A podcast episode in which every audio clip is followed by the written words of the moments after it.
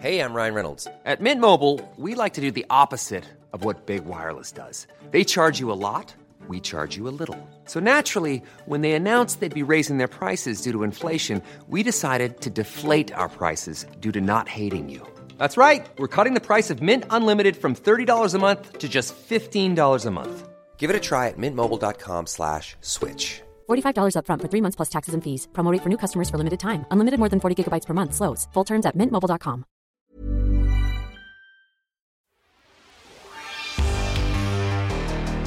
führst mit der Schulter. Und wenn sich deine Schulter bewegt, dann sehe ich das. Willkommen zurück im Videoland. Willkommen. Willkommen.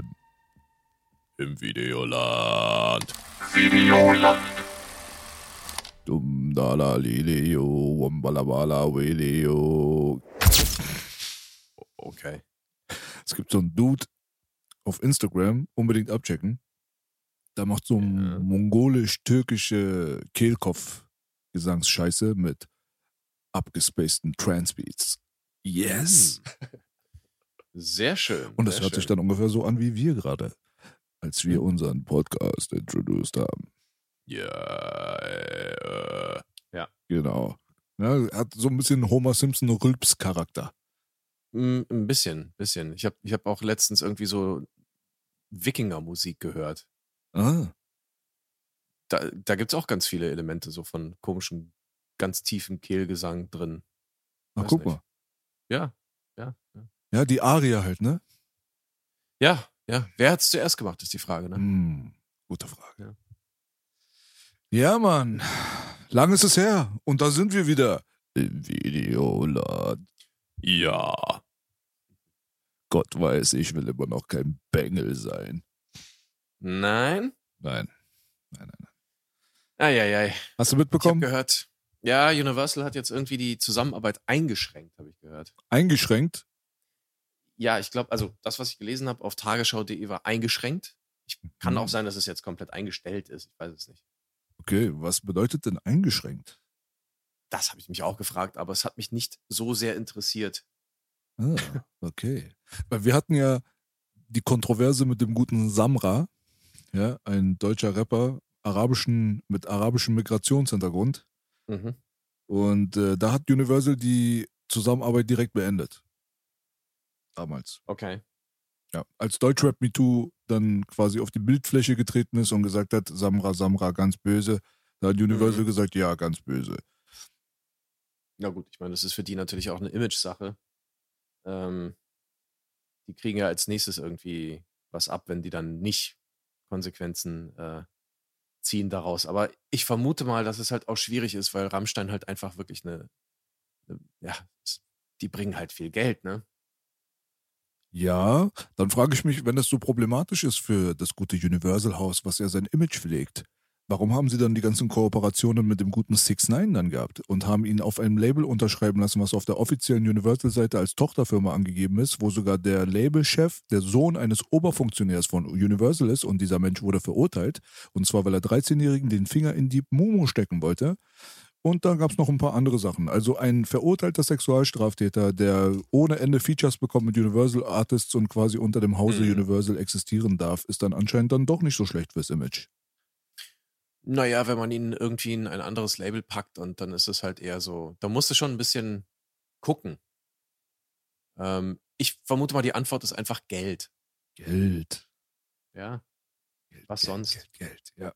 insofern, also große Firmen handeln, ich, ich würde sagen, generell Firmen handeln niemals moralisch, sondern geben immer nur den Anschein. Außer Also, wir. ist- Also, Wir sind ja keine Firma. naja, ich habe ja eine. Ja, du kannst ja eine Firma haben. Ich bin aber keine. Ja, ich habe eine Dildo, Dildo King, heißt die. Kennst du? Ja, Das ist meine. okay. Das ist deine. Ja, jetzt wisst ihr es endlich. Dildo King. Nein, nein, Spaß. Ja, Oh. ist klar. Also, du hast recht. Money makes the world go round, aber Shady ist irgendwo überall zu finden, nur nicht bei Eminem. Ja. Von daher. Nee. Kommen wir doch einfach mal wieder zurück ne, zu, den, zu den Yes. interessanteren Sachen. Und zwar Filme. So ist es. So ist es. Filme retten uns quasi und äh, lassen uns einfach entfliehen aus dieser beschissenen Welt. Und dann können wir uns vielleicht anderthalb, zwei Stunden mal in eine andere Welt versetzen. Oh, das klingt Idealfall. sehr depressiv gerade. Ja, aber ganz ehrlich, so wie die Welt gerade ist, ähm, ist es doch irgendwie so. Ah, ich bin dann nicht so pessimistisch. Ne? Nö. Weil ich meine, wir reden doch heute über No Retreat, No Surrender, mein Gott. Oder? Naja, gut, okay. Also, Ah, und von daher, da recht. gibt es doch diese eine Szene. Da hat er in der linken Hand die Cola und in der rechten Hand das Wasser.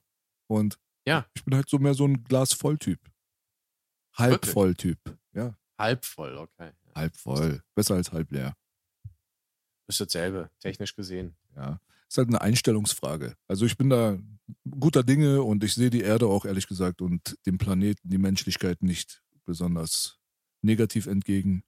Im Gegenteil, Hm. es ist ein sehr, sehr wundervoller Ort, ein sehr schönes Raumschiff, wie Ken Jebsen immer sagt, was durch den Weltall, durch das Weltall düst. Und äh, die schlechten Sachen überwiegen die guten Sachen manchmal in mancherlei Hinsicht, aber man darf, finde ich, jetzt auch nicht äh, den Blick aufs Große und Ganze verlieren. Spätestens dann, wenn man sich das leisten Hm. kann, für 6000 Euro auf die Seychellen zu reisen und sich umguckt, denkt man, wow, die Welt ist ja doch gut. Aber man kann leider nicht. Man hat keine 6000 Euro. Ja, ja, solange Fuck. die Seychellen noch da sind. Aber ich sag mal, wenn der Ken Jebsen das sagt, dann wird das schon stimmen, wa? Das stimmt schon. Er heißt ja nicht mehr Ken Jebsen. Er ist jetzt Kayvan Sufi Siavash. Alter Ja. Falter. Was für ein Name. Also Ja. da hätte ich meinen Namen auch geändert. In der deutschen Journalistikwelt. Ne? Ja. Ja. Okay. So, aber ähm, ganz ehrlich mal, der gute Lindemann und sein, ähm, sein, seine Band, die haben aber auch, jetzt wo wir über Filme reden, die haben ja auch immer Hm. filmische Elemente und teilweise auch sehr filmisch geschossene Videos gehabt, jetzt mit Mhm. Deutschland und äh, davor gab es noch, ich will ja kein Bengel sein und so, da haben sie sich natürlich so ein bisschen vom Tarantino bedient und so ein bisschen an den gammeligen Zähnen einer Dame mit Schlange um den Nacken rumgelutscht, während der Champagner dann die Kehle runtergeflossen ist. So, äh, lecker. So, also, ähm, was sagst du denn dazu? Wie findest du die Rammstein-Videos? Ähm, also, sie sind auf jeden Fall immer irgendwie sehenswert. Ähm, sind meistens auch, ja, also was alles angeht, äh, Ausstattung, Kamera und so weiter, sehr äh, qualitativ hochwertig. Hm, da steckt Geld drin, ne? Ähm, da steckt auf jeden Fall Geld drin, na klar. Ähm, ich glaube, jetzt die letzten beiden, wenn ich mich nicht irre, oder vielleicht sogar noch mehr, wurden ja von Spectre gedreht. Das Deutschland-Ding auf jeden Fall. Das Deutschland-Ding auf jeden Fall und ich glaube auch jetzt das äh, letzte, wie hieß denn das jetzt? Ähm, das, wo sie dann so einen so einen Überfall da machen, irgendwie da reingehen. Mit Waffen und so, dort geballert. Und hast Ich glaube, das habe ich verpasst. Ich weiß auch nicht mehr, wie das hieß, aber ähm, ich glaube, das hat er auch gemacht. Okay. Genau. Passt doch. Naja, gut, ich, ich meine, Spectre ist visuell sehr stark, muss man sagen. Er ist stark. Er ist visuell sehr stark. Aber mit Ähm, Geld in der Tasche wärst du visuell wahrscheinlich auch ziemlich stark. Naja, sagen wir mal so, also weiß ich nicht, ob ich dieselben Qualitäten hätte wie Spectre. Spectre ist ja schon auch ein Designer. Der hat auch schon, also ich meine, die ganze Agro-Optik und das Design, das kommt von Spectre. Alter Graffiti-Dude. Ja, und ähm, sehr talentierter. Ähm, und das bin ich nicht, weißt du? Also insofern, klar, bewegte Bilder sind immer was anderes und so. Ähm, Hm. er hat da sicherlich nochmal eine ganz andere Sichtweise auf die Dinge. Also ich glaube, er geht da vielleicht noch ein bisschen mehr wie so ein, wie so ein Designer wirklich ran, wie so ein Künstler. Ähm, ich würde das wahrscheinlich ein bisschen anders machen. Aber klar, gib mir Geld und das wird auf jeden Fall auch geil aussehen. Auf jeden. Fall. Die hatten über viel Budget. Aber egal, also Ja, ja. es gibt auch viele Leute, die haben natürlich extrem viel Budget und äh, scheißen das Budget auch gerne mal gegen die Wand. Also gibt's ja auch. Gibt's auch. Also zumindest kann man sagen, dass die Rammstein-Videos immer eigentlich abgeliefert haben. Und sie waren immer spektakulär. Das stimmt, Sagen wir es mal so. das stimmt. Ja. Einigen wir uns darauf. Ja. Ja, der gute Lindemann und seine Leute, die sehen ja auch so, so ein bisschen kämpferisch aus, um jetzt so voll die billige Überleitung hin, hinzubekommen. Ja, ja. ähm, ja, ähm, wir sind Videoland. Ja, und wir sind mit ja. Kämpfen und Fighting aufgewachsen. Wir sind Kreuzberger. Es ist halt einfach so. Ja, No retreat, no surrender. So sieht's aus. Und angefangen hat der Hustle eigentlich auf der Playstation. Ach, hat er. Ja, ja, unsere Kämpfe ja, oder? Ich weiß gar nicht. Ich glaube, ja, unsere Kämpfe waren auf der äh, PlayStation 1, auf der normalen, ja. Richtig. Der Die erste. graue Richtig. Konsole, die geile. Jawohl. Und zwar die Importkonsole. Die Importkonsole. Mhm. Das war eine japanische Import-Playstation. Ja, Mann. Die gehörte Torte, ne? Äh, ich glaube, die, auf der wir gezockt haben, das war dann schon meine. Ah, okay. Ich bin mir nicht ganz sicher, aber ich habe mir irgendwann auch eine ähm, Import-Playstation besorgt. Aus Japan, weil ich unbedingt Tekken 3 spielen wollte. Genau. Und warum Tekken hast du das 3? getan? Äh, weil das dann die NTSC-Version war und die lief mit 30 Frames pro Sekunde statt mit 25. Und war dadurch auch schneller im Gameplay. War dann schneller, genau. Das heißt, du hast 30 Bilder pro Sekunde gehabt, anstatt 25 Bilder pro Sekunde. Und ähm, das hast du wirklich gemerkt. Wenn du dann umgestiegen bist auf die deutsche oder die europäische Version von Tekken 3, war das voll langweilig. Stimmt. Kam einem wirklich wie Zeitlupe vor. Ja, genau. Abgefuckt. Und da bist du doch, bevor du noch da ange äh, äh, angefangen hattest, bist du doch noch irgendwie mal vorbeigekommen und dann haben wir noch ein bisschen gezockt, oder nicht? Ähm, das müsste zu der Zeit gewesen sein, ja. Kurz bevor ich eingestiegen bin. Genau, Hm. genau. Wer war dein Charakter? Paul, ne? Paulebär, jawohl. Paule war dein Typ, Alter. Stimmt. Ich weiß noch, ich hatte einen Kumpel dabei, der ganz gut mit Heihachi umgehen konnte. Und den hast du aber auch ganz schnell in seine Schranken verwiesen. Ja, Paule. da wurde ja großes Spektakel aus der Nummer gemacht, ne? So. Ja, also er war gut, aber Paule ist halt Paule, muss man auch sagen. Und du hast ja auch ein bisschen mehr Erfahrung äh, so mit Money Matches und sowas gehabt, ne? Nee, zu der Zeit nicht. Nee, das kam Nee? so mit Tekken Tag Tournament auf der PS2 so. Aber es Ah. war so, dass äh, er auf jeden Fall heiß promoted wurde, vor allem von euch, dass er Mhm. 75 Matches in Folge im Survival-Modus gewonnen hat und dass ihr keinen kennt, der den halt auseinandernehmen kann und so. Ja, Ja, dann ist er gekommen und dann habe ich ihn auseinandergenommen. Applaus für mich. super, großartig. Es war zu einer Zeit, aber muss ich sagen, wo Tekken noch so ein bisschen überschaubarer war. Es gab halt nicht so viele Moves und da ging es mehr so um Timing. Hm. Und dieses ganze Air-Juggling und so war jetzt noch nicht so ganz so prominent und präsent. Es war halt zu der Zeit, wo es ein bisschen kompatibler war mit mir. Also jetzt mittlerweile bin ich nicht mehr so der Tekken-Nerd. So. Hm. Es gefällt mir, das Gameplay gefällt mir nicht mehr ganz so sehr dadurch. Äh, okay, aber ist auch natürlich ein komisches Statement, weil einige Sachen des neuen Gameplays gefallen mir tatsächlich dann sehr, sehr gut und andere halt wieder nicht. Deswegen, ich würde jetzt auch nicht zurückgehen zu Tekken 3. Dafür ist mir Mhm. das jetzt mittlerweile zu rudimentär von der Steuerung. Aber wenn ich Mhm. die Zügel in der Hand hätte, dann würde ich definitiv einige Mechaniken ändern. Und jetzt, wo der Trailer von Teil 8 gerade rausgekommen ist, da bist du ja auch relativ skeptisch, dass es eventuell vom Gameplay nicht ganz deins sein könnte, ne? Ja, also ich habe mich ja von einem, ich glaube, ich habe damals äh, Lay hauptsächlich gespielt. Und ich glaube Eddie oder so. Das waren so meine beiden Typen, mit denen habe ich mittlerweile gar nichts mehr zu tun. So. Äh, Lay vor allen Dingen ist mir viel zu kompliziert geworden. Ja, Mann. Man Ähm, muss aber sagen, du bist ein sehr guter Law-Spieler geworden. Ich bin, ich bin Martial Law jetzt, genau. Das ist mein, mein Typ so. Die sind ja meistens eher gehasst, weil unter vielen gilt ja Martial Law als äh, billiger Charakter so, was überhaupt nicht stimmt, aber egal. Ist ja klar, dass ich das sagen würde. Ähm, Warum billig? das Ding ist, Warum billig? naja, viele, viele sagen halt, also gerade auf Anfängerniveau ist Law halt schon irgendwie. Es ist ein bisschen schwer, sich gegen ihn zu wehren, wenn man so ein bisschen Stress mit ihm macht. Ah, okay, Der ist ja ein- deswegen. Ah. Ja, der hat auch ein paar fiese ähm, Low Attacks, Hm. wenn man jetzt nicht unbedingt wirklich ein bisschen routinierter ist. So. Ah. Und äh, wenn man nicht weiß, wie man ihm begegnen muss, dann, dann kann er wirklich ganz schnell stressig werden. Äh, anscheinend haben auch Lawplayer den Ruf, äh, ganz schlechte Internetverbindung zu haben, immer so. Ah. Das sind immer die, die drei Bar Laws. Okay. Aber ja, nee, ich bin, ich bin tatsächlich kabelgebunden unterwegs, wenn überhaupt. Und ähm, ich habe mir 2017 ja die PlayStation 4 nur wegen Tekken 7 gekauft. Hm, hm, hm. ähm, und habe seitdem einfach ein bisschen Lore gespielt und so. Und ich bin jetzt bei Teil 8 ein bisschen skeptisch. Einerseits, weil, also ganz ehrlich, die Lichteffekte und diese ganzen Partikelsachen und so, das wird mir einfach ein bisschen zu doll. Ich sehe teilweise gar nicht mehr, was für Moves das sind. Hm. Äh, zweitens, Pauls Haare gehen gar nicht, Alter. Das ist einfach, einfach der Letdown, so weißt du, einer der coolsten Charaktere des ganzen Spiels. Für mich trotzdem Paul Phoenix, auch wenn ich jetzt ihn nicht hauptsächlich spiele. Aber die Haare gehen einfach nicht, Alter. Das geht nicht. So, er war immer fucking Flat Top, Alter, schön, weißt du, schön die Haare nach oben, Und selbst wenn sie nach unten fallen, Alter, dann machst du doch wie bei Tekken 4. Tekken 4, da sah Paul immer noch cool aus, so mit den Haaren unten, weißt du, so ein bisschen Grunge-mäßig, so ein bisschen Rocker-Style. Aber das jetzt mit dieser komischen Föhnwelle da, was ist denn das? Was ist das für ein Paul Phoenix, Mann? Ja, natürlich Egal. gibt es die Möglichkeit, dann den Original-Charakter jetzt freizuschalten und so weiter. Das ist so, so ein Bullshit. Also, das haben sie bei Street Fighter 5 auch abgezogen und haben Mhm. dann die Originalkostüme ähm, quasi im Spiel versteckt, dass du sie freischalten musst. Und Ah, das, okay. das ist ja wohl der größte Bullshit. Und das wird bei Tekken wahrscheinlich auch der Fall sein.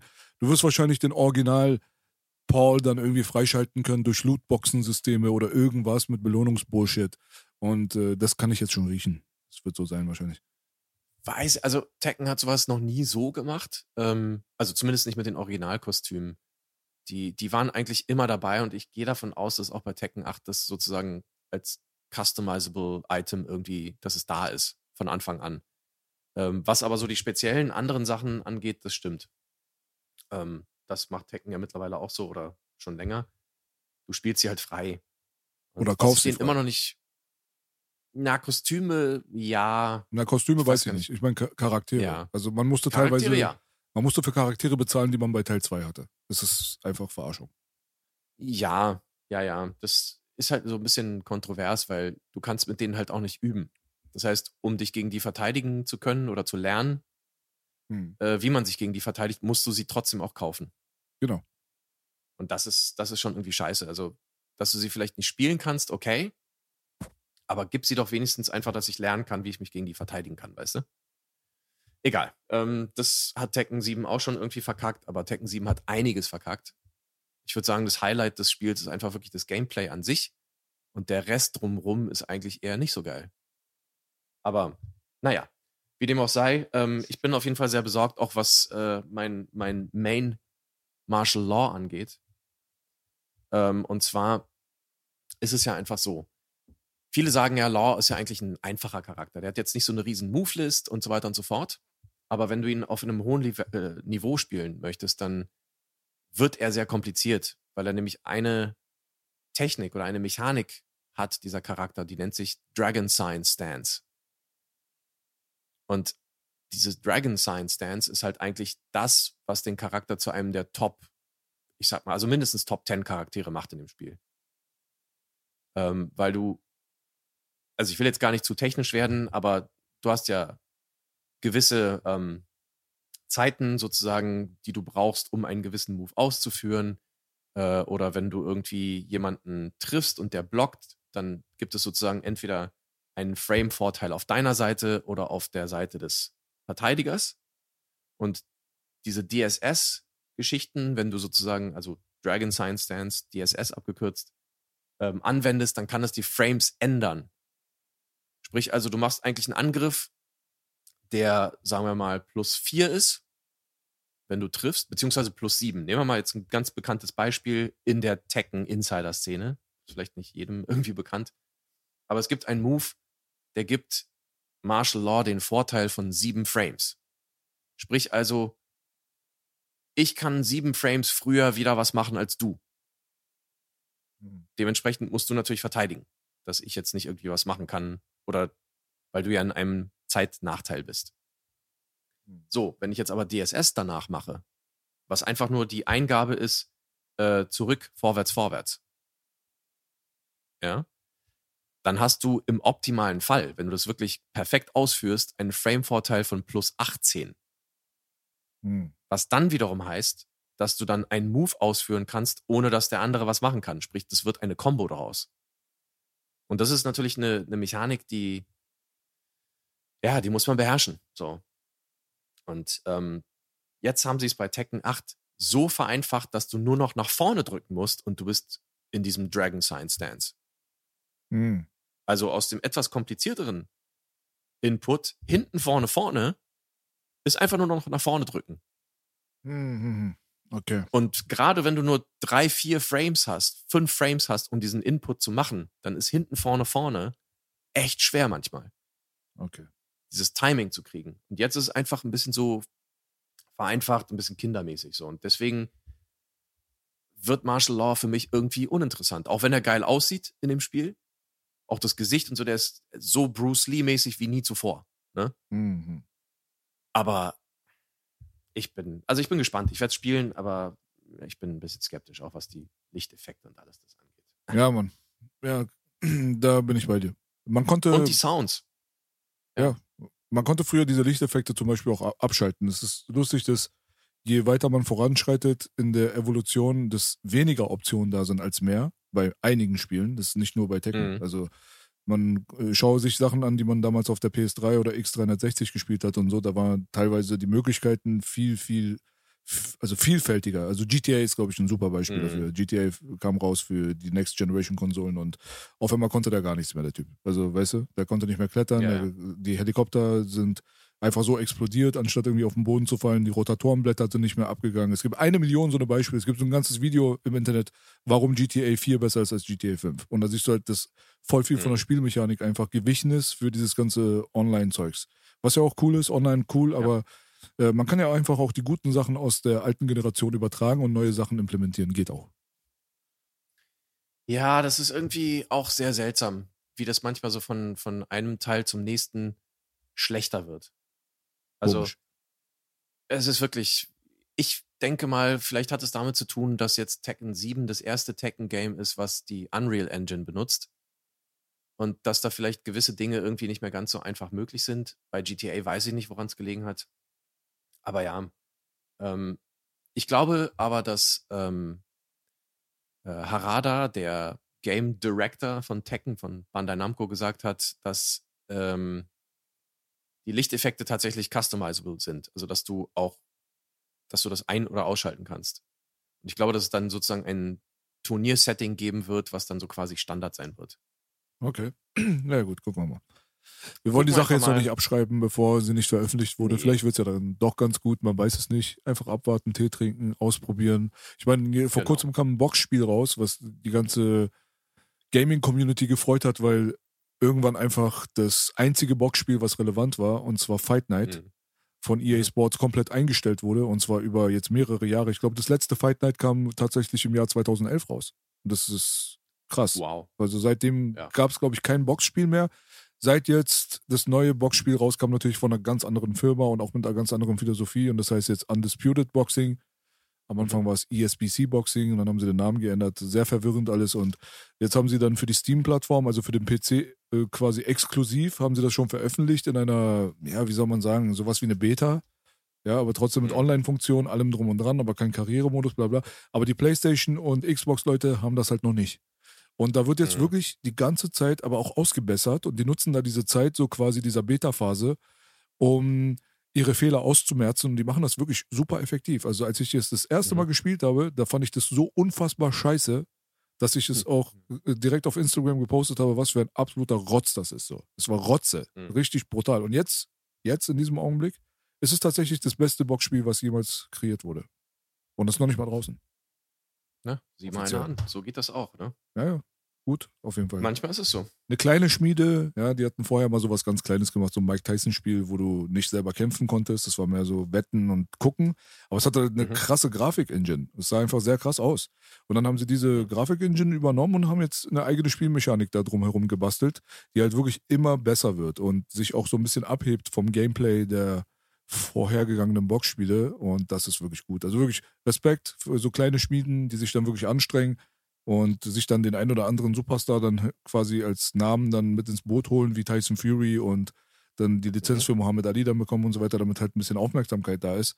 Aber Roaster ist nicht besonders groß und das Gameplay wird halt immer besser. Es ist wirklich ein aufstrebendes Projekt, das kann ich nur empfehlen für 29 Euro. Für die Leute, die einen PC haben und die das supporten wollen, empfehl Empfehlung ist raus. Ist cool. Undisputed Boxing. Mhm. Nicht schlecht.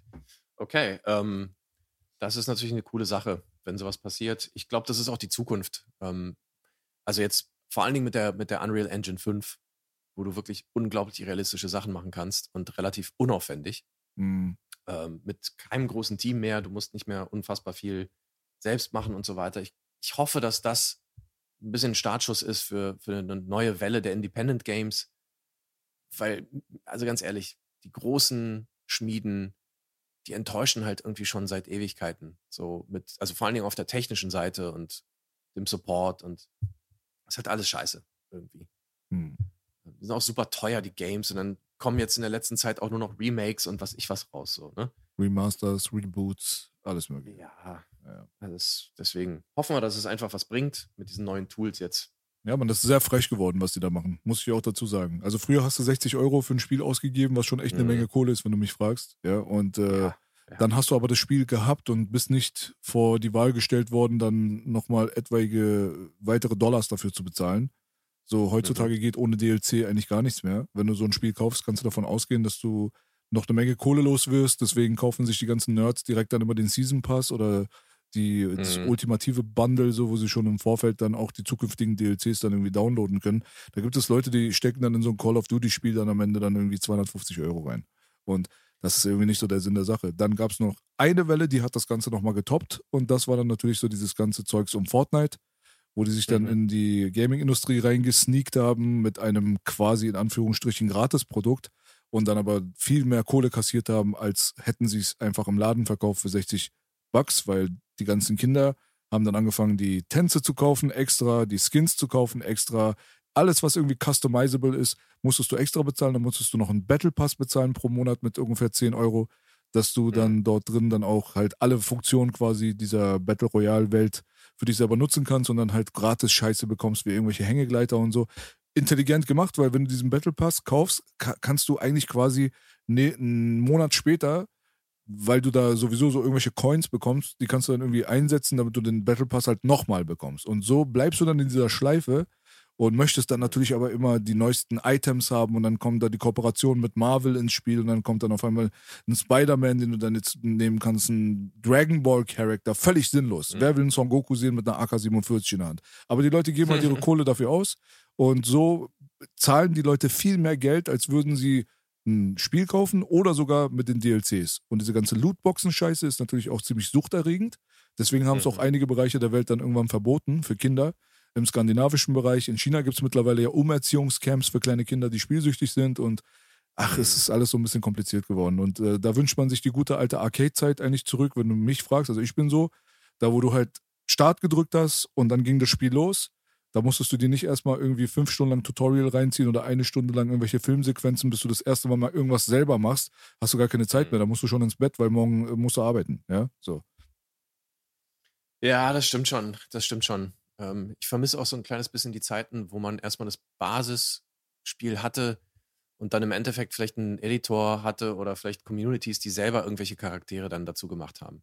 Also sprich, weiß ich nicht, bei ähm, First-Person-Shootern so äh, irgendwie Quake oder sonst was, dann hast du plötzlich irgendeinen Skin von irgendwelchen anderen, bist du Homer Simpson oder sowas, weißt du, das war halt lustig, aber da musstest du nichts bezahlen, sondern das haben die halt von sich aus gemacht.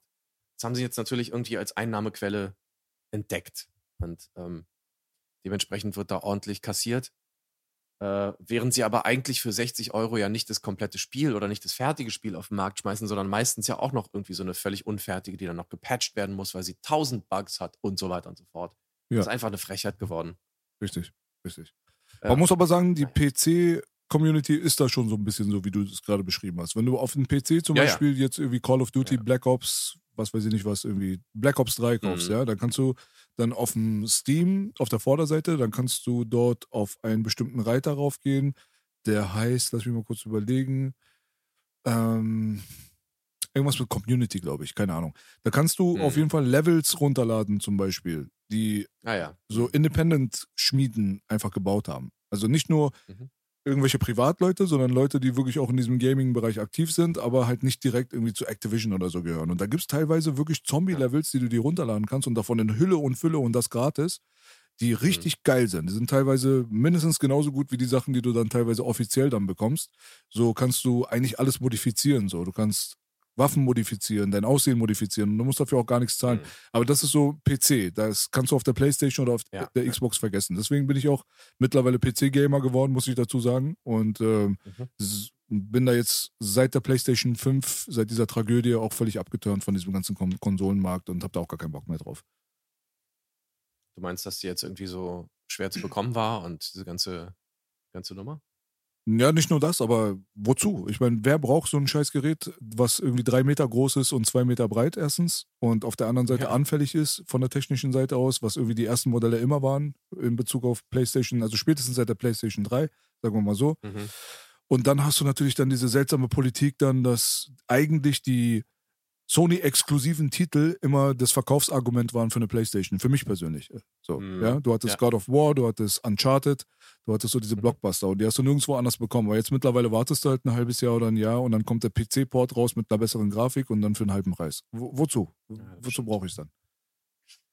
Ja, ja, es war. Das stimmt. Ähm, Ja, ich bin auch stark am überlegen. Also eigentlich, eigentlich, wenn man, wenn man zocken möchte, kommt man am PC nicht mehr vorbei. Das ist einfach so. Und vor allem als Tekken-Fan, weil ich meine, also Ja, das ja. Schlimmste an PlayStation Tekken ist, ist dieses Lagging. Also du drückst und ein paar Millisekunden später passiert irgendwas und das bringt mich einfach völlig aus dem Konzept. Und das ist wirklich super spürbar, wenn du PlayStation äh, online spielst. Das ist beim PC aber nicht der Fall. Beim PC online drückst du und es passiert genau dann, wenn du drückst. Und das ist schon ein riesengroßer Vorteil, finde ich. Ja, also der Netcode war ja bei Tekken 7 generell immer so das Riesenproblem. Ähm, es ist besser geworden. Es gab irgendwie mal eine Zeit, da war der wirklich richtig gut, auch für die PlayStation.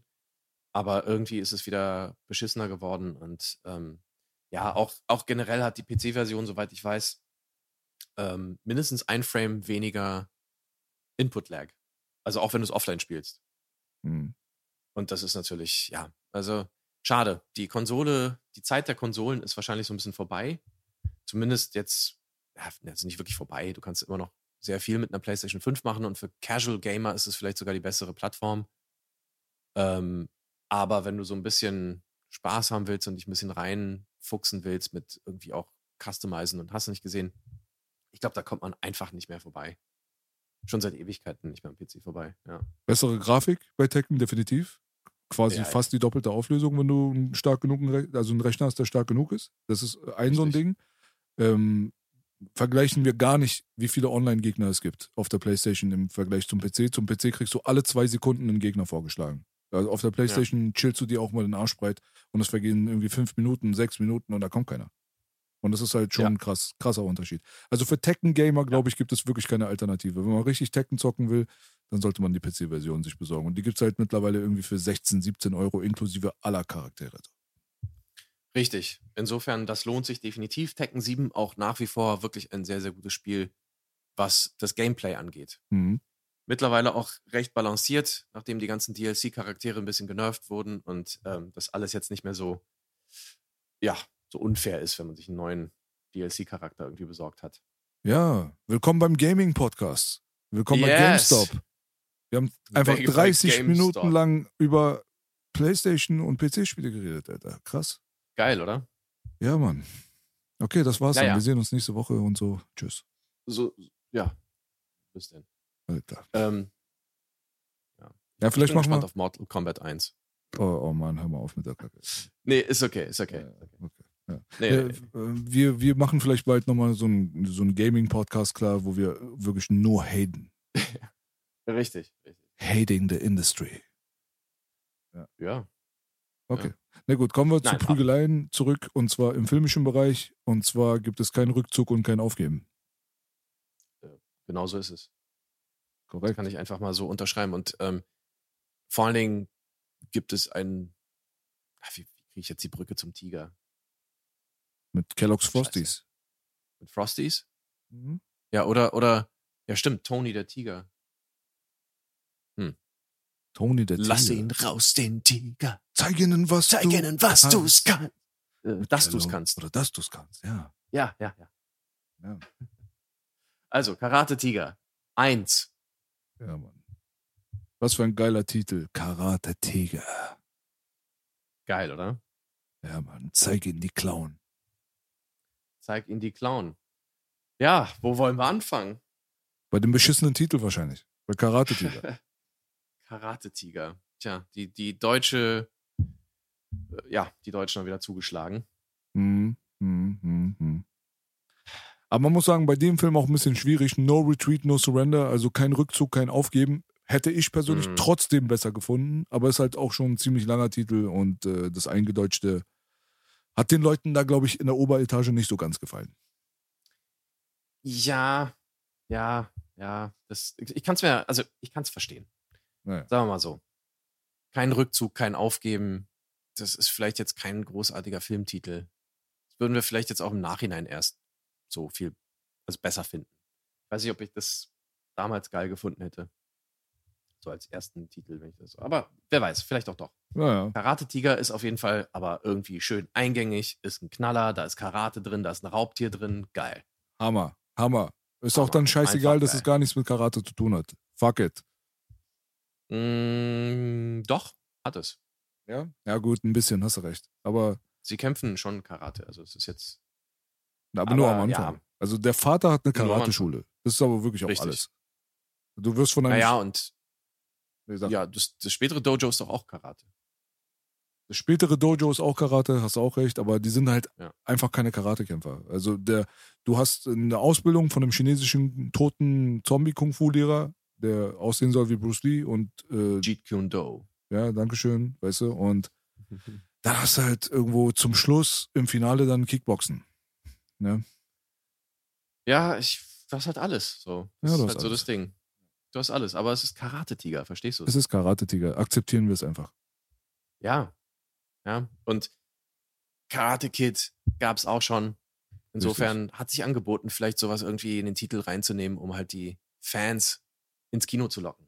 Das war, glaube ich, die Hauptmotivation tatsächlich. Ich glaube, dass der Erfolg von Karate Kid, der ja zwei Jahre Mhm. vorher rauskam, dass das für die Deutschen hier der, das ausschlaggebende Argument dafür war, zu sagen, ey, weißt du was, Karate kommt cool. Komm, machen wir Tiger draus oder Tiger und dann ist die Sache schick. So ist es. So ist es.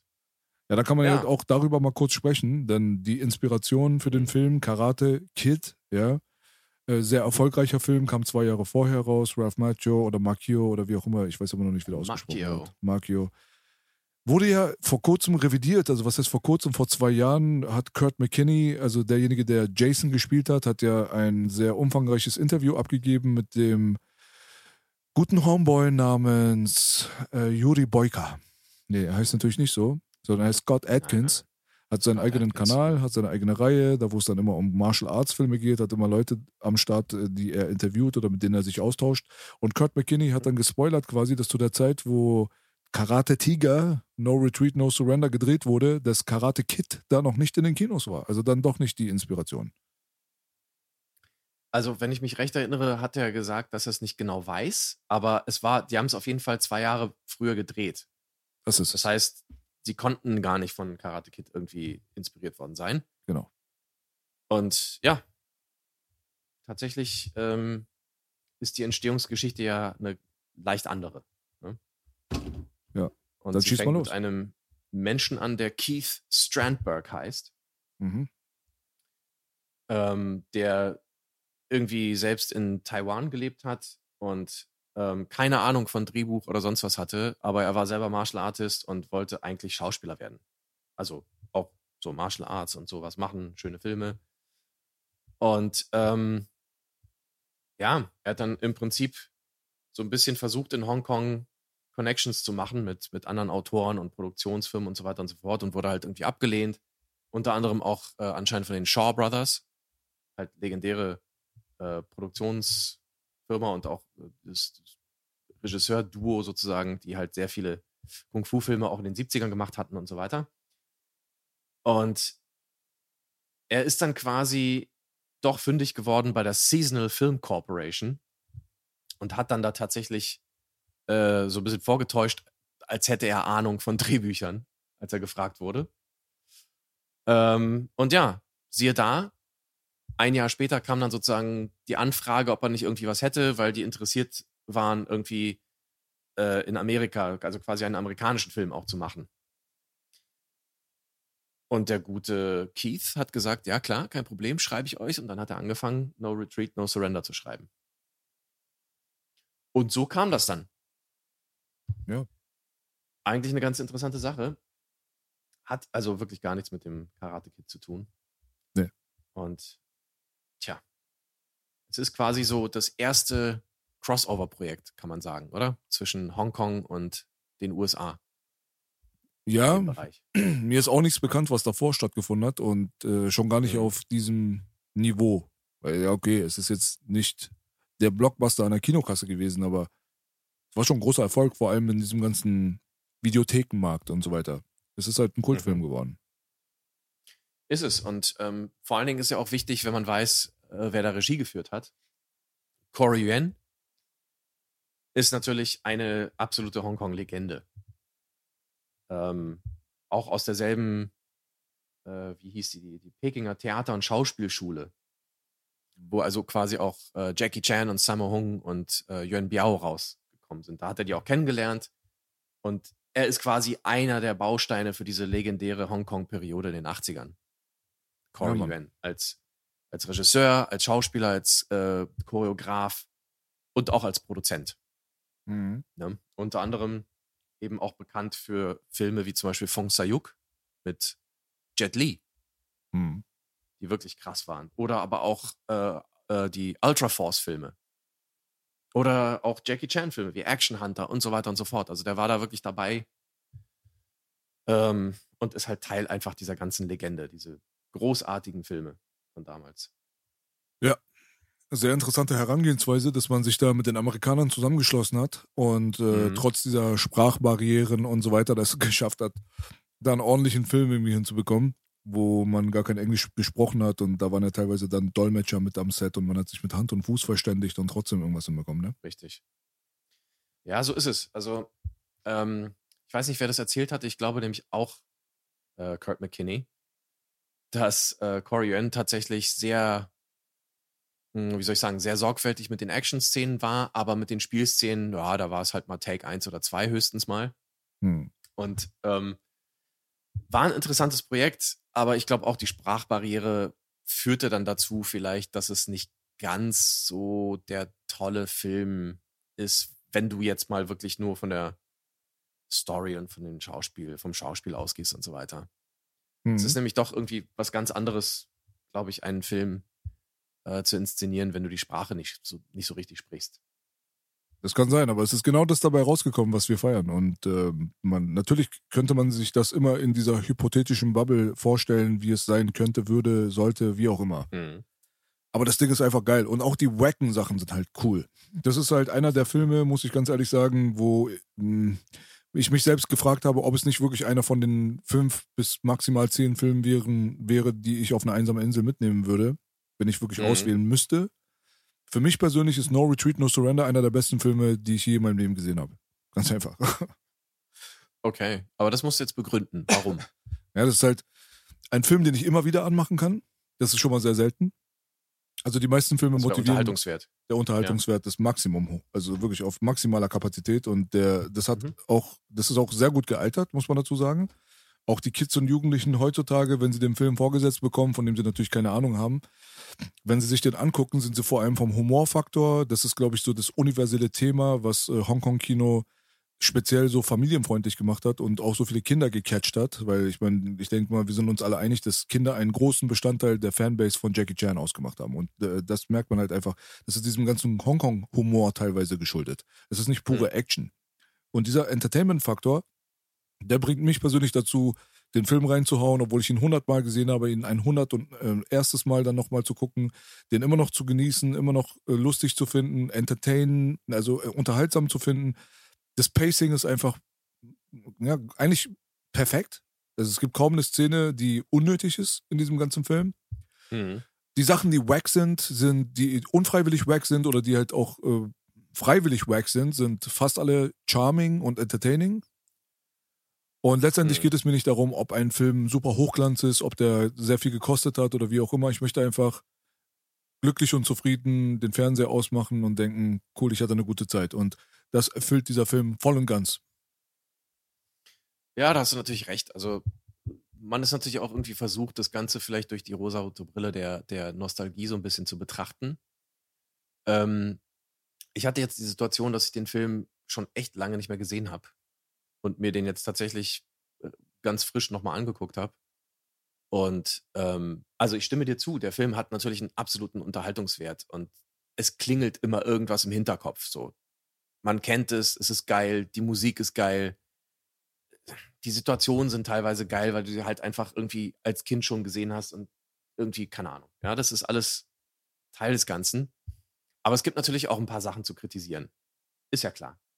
Deswegen sprechen wir ja auch drüber. Und ich fand vor allen Dingen im Bereich Drehbuch das Ganze dann doch sehr, sehr schwächlich, muss ich sagen. Ähm, gar nicht so sehr, was die Charaktere angeht. Das waren halt so ein bisschen, ja, Stereotypen und so weiter und so fort. Heutzutage kannst du es natürlich alles nicht bringen. Mit Scott, dem äh, adipösen Jugendlichen, ja. Die Gags, die sie da gebracht haben, aber ähm, was mir so ein bisschen, naja, nicht gefehlt. Also mir fehlt bei dem Film ja auch nichts. Aber hätte, hätte Fahrradkette, vielleicht wäre es cool gewesen, irgendwie so ein kleines bisschen konsequenter mit den Elementen im Film umzugehen. Wer ist jetzt eigentlich der Bösewicht? warum kommt dieses Syndikat nur am Anfang und am Ende irgendwie kurz mal vor? Ähm, wo ist die Mutter eigentlich die ganze Zeit von, von Jason? Weißt du, die taucht, halt, glaube ich, nur einmal auf oder so. Äh, wo kommt die Freundin plötzlich her? So, das, klar, das war jetzt auch dem Schnitt geschuldet, da können wir auch noch ein bisschen drauf eingehen, aber so wie der Film halt ist, da stellen sich ein paar Fragen, die halt irgendwie seltsam oder, oder nicht wirklich zu beantworten sind. Und ähm, ja, was ist die Motivation des Haupt, der Hauptfigur? Er will einfach besser werden, aber wer ist eigentlich derjenige, der ihn unterdrückt, so nach dem Motto? Und so weiter. Da gibt es ein paar Sachen, die würde ich aus heutiger Sicht, sage ich mal, mit dem, was ich vielleicht heutzutage weiß, auch ein bisschen anders anfangen. Aber der Charme ist eben, wie du auch schon gesagt hast, es war ja auch jemand, der noch nie ein Drehbuch vorher geschrieben hatte, der dieses Drehbuch geschrieben hat, der gesagt hat, ja, ich kann Drehbücher schreiben, kein Problem, und das dann irgendwie runtergeballert hat und dann aber auch beim Dreh immer wieder quasi an den Drehtagen selber noch Sachen abgeändert hat, um halt ein paar Sachen noch zu verbessern. Mhm. Aber naja, da ist halt dann doch so ein bisschen Salat rausgekommen, finde ich. Ja, der beste Salat, den ich je gegessen habe. Also wirklich, ich, ich habe überhaupt gar kein Problem mit nichts in diesem Film, obwohl ich ganz genau mir auch darüber bewusst bin, dass es absolut kritikwürdige Aspekte sind, die du gerade angesprochen hast, wenn es jetzt wirklich um die Theorie geht, und äh, das ist mir im Endeffekt egal, ganz ehrlich. Also es ist ein süßer Film, er wurde als süßer Film betitelt von demjenigen, der das selbst geschrieben hat, weil er halt quasi mhm. nichts Bösartiges hat. Der hat äh, keine Agenda, man merkt es halt einfach, das ist einfach nichts, was irgendwo entstanden ist, um irgendwas zu porträtieren oder irgendwelchen Botschaften zu vermitteln, irgendwas Politisches. Gut, okay, bis auf den bösen Russen. Der musste, glaube ich, sein, ja, mhm. in den 80er Jahren so, weißt du? Der ist auf jeden Fall mit am Start. Du hast auch einen ja, du hast halt auch den Kopfgeldjäger oder den Kopfjäger, der dann natürlich ein Araber ist, der ist auch ziemlich bösartig und so weiter. Du hast natürlich da irgendwelche Stereotypen mit reingebaut. Aber insgesamt im Vergleich Klar. zum restlichen Hollywood ist das ein Film, der als relativ smooth, familienfreundlich, süß, wie er betitelt wurde, sweet, einfach dir eineinhalb Stunden Entertainment gibt. Und ja, das ist das, was mich persönlich irgendwie an dem Film halt gecatcht hat. Du hast dort ähm, legendäre Lines, Sachen, die man auf dem Schulhof halt reproduziert hat, legendäre mhm. Szenen, mhm. ja, ob der Spieß jetzt umgedreht wird oder wie auch immer. Es gab halt irgendwie so wirklich ganz, ganz viel Zeug. Und es hat mich auch dann irgendwann dazu inspiriert gehabt, eins meiner ersten Musikvideos zu drehen namens Pump Pump. Mhm. Und äh, das waren mhm. genau diese Lines, dieser Fake Bruce Lee ist natürlich wack, also vom Aussehen und so weiter. Aber trotzdem sind es halt mhm. coole Szenen gewesen. Mal abgesehen davon, hat man gemerkt und das hat natürlich der äh, Screenwriter dann auch bestätigt, der selber natürlich ein Schwarzgurt war und aus dieser ganzen Nummer kam, nämlich aus dem Martial Arts Game, dass er den Spirit von Martial Arts dann irgendwie mit diesem Film dann kommunizieren wollte. Und er hat wirklich ein paar philosophisch gesehen ziemlich diepe Ansätze, die dort kommuniziert werden, auch in diesem wacky Kontext eines Fake Bruce Lees, der dann irgendwie da auftaucht. Dazu kommen wir dann später wahrscheinlich dann nochmal so ein bisschen im Detail. Und ähm, die positive Message für die Martial Arts, Martial Arts an und für sich in ein positives Licht zu rücken und gewisse Philosophien dann mit der westlichen Bevölkerung zu teilen und so. Ich meine, wir reden vom Jahr 1984. Damals waren Martial Arts verpönt. Also es gab hier noch bis vor zehn Jahren große Diskussionen darüber, ob man Kinder in einen Kampfsportverein anmelden soll oder nicht. Das muss man sich mal einfach auf der Zunge zergehen lassen. Das, dementsprechend finde ich auch, hat er auch ähm, eine andere Ebene einfach. Dadurch, dass er das Positive des Martial Arts in den Vordergrund gepackt hat und versucht hat, das auch mit den Zuschauern dann zu kommunizieren. Das fand ich auch geil. Ja, also letzten Endes sagt das ja auch schon irgendwie bis in der Titel, so dieses Aufbauende. Klar, das kann jetzt auch aggressiv klingen. No retreat, no surrender. Hm. Aber es ist ja doch so gemeint, dass man einfach nicht aufgeben soll, weiterarbeiten soll, sich verbessern soll. Und das ist eigentlich die Kernaussage des Ganzen. Man, man verbessert sich ja durch Martial Arts. Man wird ja nicht aggressiv zur Kampfmaschine und greift andere Menschen an oder was auch immer oder zur Tötungsmaschine, sondern man arbeitet an sich selbst und verbessert sich. Ja, die Mobbing-Komponente ist natürlich auch mit eingebaut, muss man dazu sagen. Natürlich, um sich auch zu verteidigen, klar, in Situationen, wo es halt nötig ist. Wenn du von irgendeinem so Fetti gemobbt wirst, ja, dann musst du dem halt auch mal schön auf die Plauze hauen, ist doch klar. Ja, natürlich wird er dann erzählen, er wurde gemobbt, denn er hat das gemacht und das und das. Und er hat gesagt, dass LA Karate scheiß, äh, besser ist als äh, was Seattle, Seattle Karate. Genau. Ja, ja, ja, das geht gar nicht. Das geht immer gar nicht, da hast du recht. Nee, also um jetzt nicht weiter auf der Welle zu reiten, tatsächlich einer meiner Lieblingsfilme aller Zeiten. Obwohl mir ganz krass bewusst ist, dass er filmisch gesehen gegenüber den großartigen Filmen vom 80er Jahre Hollywood absolut abstinkt. Der galt damals als Trash-Film wenn der im Fernsehen mhm. lief, hat die TV-Spielfilm einen Daumen runter gegeben und äh, die TV-Movie hat so einen weißen Stern, so ein weißes Sternchen verteilt. Also es war jetzt mhm. nicht so der Film, den die Leute kommuniziert haben als ein Höhepunkt des 80er Jahre Hollywoods. Und das ist mir scheißegal. Er ist trotzdem einer meiner Lieblingsfilme. Das ist genau wie bei den Goonies und ja. so weiter. Der gibt mir einfach ein cooles Gefühl. Ich fühle mich einfach danach dann happy, entertained und yeah, ich gehe raus und lebe mein Leben und so weiter. Ich bin halt so ein Typ, der solche Filme mag. Deswegen hasse ich Million Dollar Baby. ja. Ja, ja. Kann ich verstehen. Ähm, das ist halt einfach, wie du schon sagst, es ist ein Feel-Good-Film. Ähm, da muss man nicht großartig analysieren. Es ist halt einfach ganz interessant, was, welche Umstände dazu geführt haben und, sag ich mal, welche Widrigkeiten eventuell noch da waren und was alles passiert ist und ganz klar. Ähm, aber das ist halt ein Film, der dann doch so ein bisschen die Kindheit geprägt hat. Absolut. Und ähm, die das Ganze irgendwie so ein bisschen eben so dargestellt hat, dass man einfach Bock hatte, danach ins Gym zu gehen und äh, ein bisschen am Boxsack was zu machen und keine Ahnung. Ja. War sehr motivierend auf jeden Fall. Stark. Und ich bin auch hundertprozentig sicher, dass eine unterbewusste Beeinflussung stattgefunden hat, dadurch, dass ich halt ein Jackie Chan-Fan war. Und das damals einfach nicht in einen Kontext packen konnte und es als Kind nicht begreifen konnte, dass diese Art von Humor und dass die Art der choreografischen Martial Arts Ästhetik direkt aus dieser Handschrift kam. So, das war für mich natürlich nicht ersichtlich in dem Augenblick. Man hat es einfach nur gefeiert, aber wusste nicht genau, was es ist. So, aber ich war ein sehr großer Jackie Chan Bewunderer, Fan als Kind. Ich habe mir seine Filme sehr gerne angeguckt, habe immer wieder darum gebeten, dass mir Leute Jackie Chan Filme mal mitbringen, irgendwie aus einer Videothek oder wie auch immer. Hatte das erste Mal das auch schon im Iran gesehen und so weiter und war völlig hin und weg.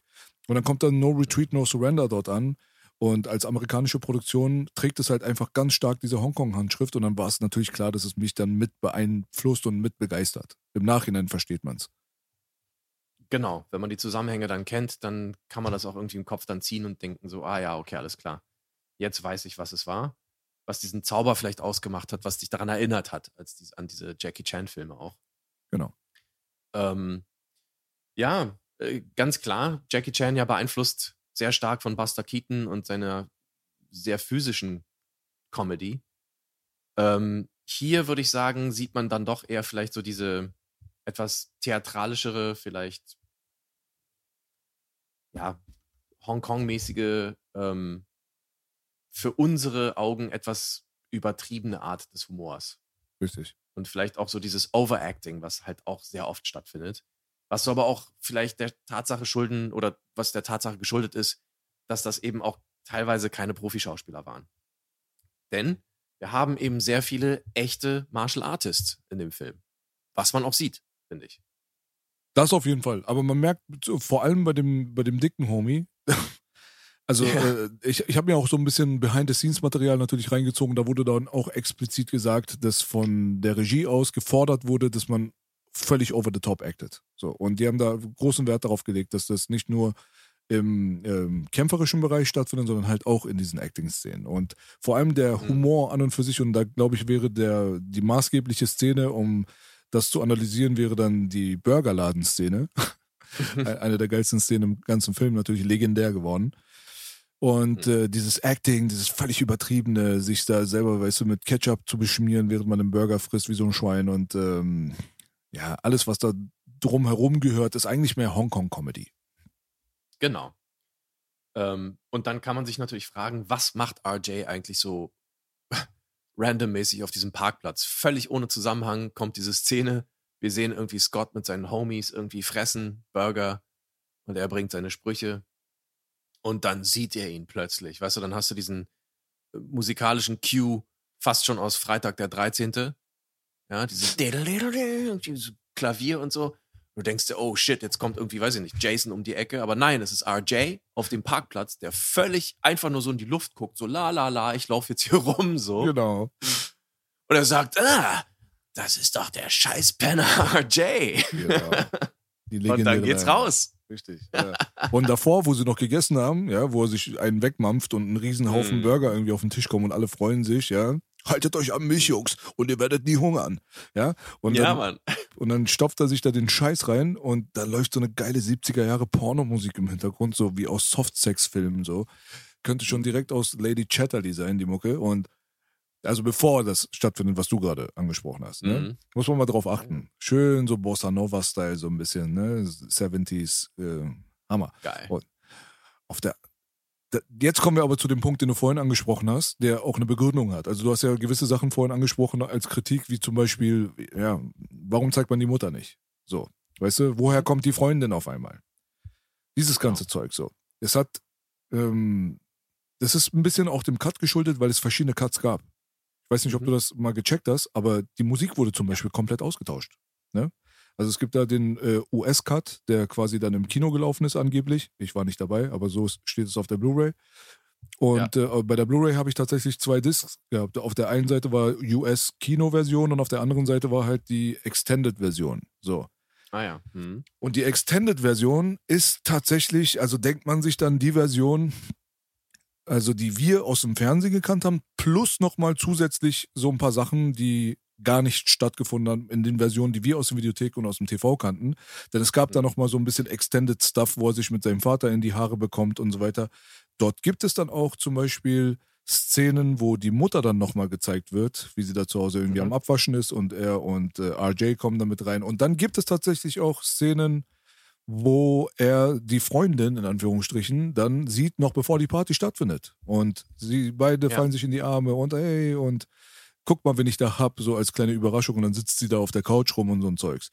Und diese Sachen sind tatsächlich in der US-Kinoversion drin gewesen, die aber lustigerweise 15 Minuten kürzer ist. Und die Extended-Version, die wir kennen, eigentlich, also wir kennen eigentlich die Extended-Version. Also das Mhm. ist die Version nämlich, die dann auf VHS released wurde. Aber die ursprüngliche Kinoversion hatte zum Beispiel auch einen ganz anderen Soundtrack. Und das ist mir jetzt Mhm. zum ersten Mal gerade erst aufgefallen, wo ich das gesehen habe. Mal abgesehen davon, dass in manchen Szenen, wie in dieser legendären äh, Bruce Lee-Szene, wo er dann an der Tafel steht und sagt Chi und wie auch immer, ja, so Gewalt, bla bla bla, so seinen philosophischen Vortrag hält, da läuft ja diese schöne, mysteriöse Synthesizer-Melodie im Hintergrund, die der ganzen Szene so ihre Atmosphäre verleiht und so, ne? Das habe ich natürlich auch dann in mein Video mit eingebaut und so, weil ich davon fasziniert war. Tatsächlich ist in der Original-Kinoversion da nichts. Es ist nichts da. Es läuft gar keine Mhm. Musik zum Beispiel, was natürlich der ganzen Szene auch so ein bisschen die Eier nimmt. Und du hast zum Beispiel, was sehr interessant zu beobachten war, die Szene, wo RJ und Jason sich das erste Mal eigentlich so richtig begegnen. Mhm. Das ist ja da, wo Jason dann gerade frisch nach Seattle zieht, gerade sein, äh, seine Garage beschmücken will und dann den RJ kennenlernt. Ne? Da kommt er so um die Ecke mit seinem BMX-Bike und so ein Zeugs. Und dann treffen sie sich dann dort Mhm. in der Garage und dann gibt es so ein bisschen was so hin und her. Und ah, was machst du denn? Kampfsport, bla bla bla. Nein, ich bin Tänzer. Und dann fängt ja RJ dann irgendwann an zu tanzen. so. Da macht dann erstmal so ein Richtig. paar Breakdance-Moves so in der Luft so. Die sehen dann auch so, so ein bisschen Kung-Fu-mäßig aus. Aber dann fängt er an zu rappen. Ne? Ja, und dann läuft da im genau. Hintergrund so ein cooler Elektro-Beat und so weiter. Mhm. Tatsächlich war da ein ganz anderer Beat mit einem ganz anderen Rhythmus in der Originalversion. So. Mhm. Und das macht die Sache so komisch, weil er hat eigentlich auf dem Beat gerappt, aber in der letztendlichen Version, die wir alle kennen, da wurde der Beat komplett ausgetauscht und hatte eine ganz andere Rhythmik und dementsprechend rappt er gar nicht mehr im Takt. Er rappt einfach Nee. drauf los in der englischen Version. Ja. So völlig sinnloser Schwachsinn. Ja? So, aber in der deutschen Version war es natürlich anders, weil man hat auf dem neuen Beat synchronisiert und so hat der deutsche Synchronsprecher dann natürlich auf dem Takt dann gerappt, mehr oder weniger. Und das merkt man dann auch später in der Disco-Szene, Da, wo RJ dann in seinem coolen irgendwie Michael Jackson-Kostüm da ankommt und die anderen Breakdancer im Beat-It-Kostüm da ihr Ding machen mit schönen Glühbirne im Mund und so weiter, so ein bisschen Electric Mhm. Boogie-mäßig. Da siehst du ja auch dann an, an der Bewegung der Tanzfläche quasi, die passt überhaupt nicht zum Beat. Auch dort wurde zum Beispiel alles geändert, weil eigentlich so gut wie alles an Soundtrack geändert wurde.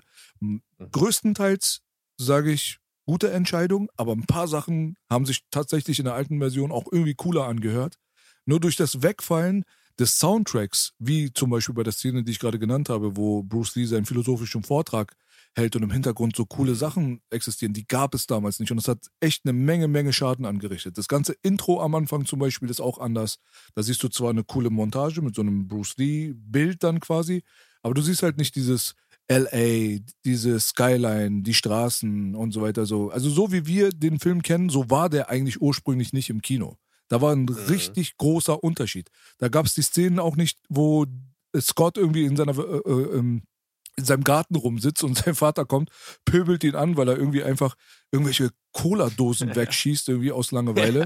Und anfängt dann RJ völlig so grundlos und äh, übermotiviert dann durch die halbe Stadt zu jagen, dann mit Skateboard und ey, Elefantenbaby und so, diese ganzen Mhm. ne, Bauarbeiter. Das gibt's alles gar nicht in der ersten Version. Die ist tatsächlich 15 Minuten kürzer und ist dadurch auch wirklich nicht so gut wie das Produkt, was wir über VHS und TV dann bekommen haben, was wir angefangen haben, lieben zu lernen.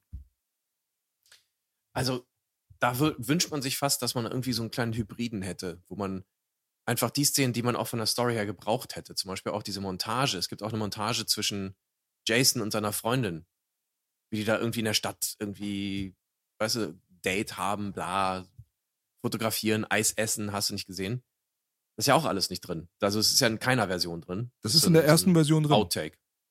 Ist es in der Das, ist, das, Kinofassung? ist, das war die Kinofassung. Da gibt es eine sehr, sehr lange ah ja. Reise durch die Stadt mit einem Extended Rendezvous. Ah ja, okay, gut, dann, dann war das in der Kinofassung. Aber ich würde mir wünschen, dass man mal guckt, okay, was brauchen wir wirklich für die Story, was ist gut? Und dass man dann quasi so eine Hybridfassung aus beiden mal macht. Gute Idee. Das wäre vielleicht nicht schlecht. Ja, vielleicht kann man das ja irgendwie mal, also falls sich jemand angesprochen fühlt, vielleicht kann man ja aus diesen beiden Versionen äh, tatsächlich mal eine Primitive Screwhead Edition machen, wie bei Armee der Finsternis. Wer weiß. Aber ja, ähm, ich habe tatsächlich auch irgendwie geguckt. Es gibt ja auch auf äh, IMDb eine offizielle Auflistung, was für Szenen zum Beispiel ähm, auf der DVD dann waren, die weder irgendwie äh, in der US noch in der UK-Videofassung sozusagen drin waren. Und da ist zum Beispiel auch die Szene drin, wo, wo Jasons Vater irgendwie mit dem gebrochenen Bein im Krankenhaus ist. Mhm. Und dass er da irgendwie den Beschluss fasst, irgendwie LA äh, zu verlassen. Ne? Ja. Oder irgendwie, was, da, was war da noch irgendwie? Ähm, richtig, genau, auch diese, diese Szene mit Jason, wo er Kelly dann, also seine Freundin dann trifft, wo sie dann plötzlich da ist. So die von damals, ah, Überraschung, das, was du gesagt hast. Das war aber in der Kinofassung drin, sagst du, ne? Das war auch drin, ja. Das war drin, okay. Naja, und äh, ich glaube auch der letzte Fight ist irgendwie länger und es gibt noch Flashbacks und so weiter. Aber die sind ja eigentlich dann in der Extended-Fassung ja auch drin. Das ist ja, glaube ich, die Extended-Fassung, von der ich gerade spreche, von 2004. Ja, Mhm. genau. Da hast du dann halt diese Flashbacks, so, wo man sieht, okay, da hat er diese Technik gemacht und dann schneiden wir natürlich genau zu dem, was er gerade mit Van Damme macht und so weiter und so fort. Aber da können wir ja später nochmal kurz drauf zu sprechen kommen. Mhm. Ist auf jeden Fall ähm, auch wieder spannend, was hier so für, für Frankenstein-Geschichten irgendwie existieren.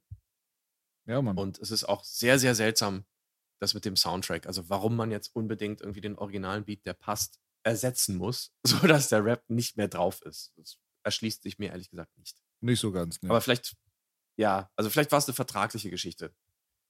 Ähm, ich weiß es nicht. Aber ich würde trotzdem, selbst wenn das jetzt, jetzt was Neues sein muss, mach's doch einfach im selben Tempo. Ja, absolut. Also da gab es auch, Naja. da gab es ganz seltsame Entscheidungen. Also die Extended-Version ist schon die bessere, muss ich sagen. Als die Kinoversion, Ja. die, die würde ich der auf jeden Fall immer vorziehen.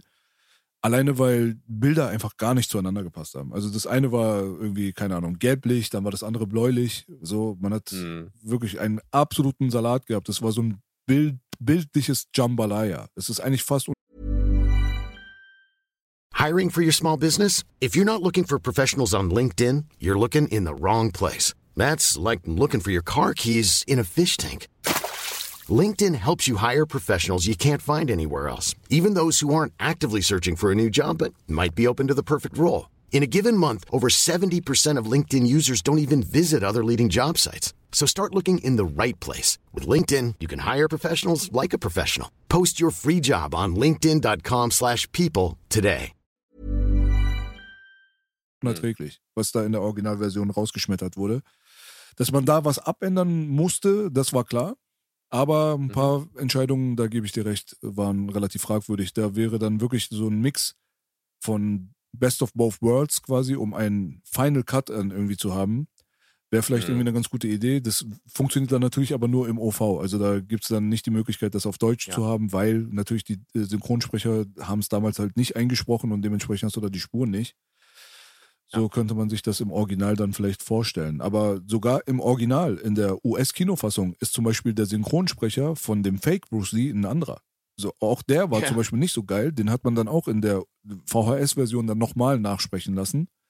Hm. Weil man halt einfach auch krass gehört hat, dass das eine Ding halt im Raum aufgenommen wurde, ne, während den Dreharbeiten und das andere war halt ganz nah am Mikrofon irgendwo in einem Studio und das hat sich halt völlig gebissen, so auch soundtechnisch.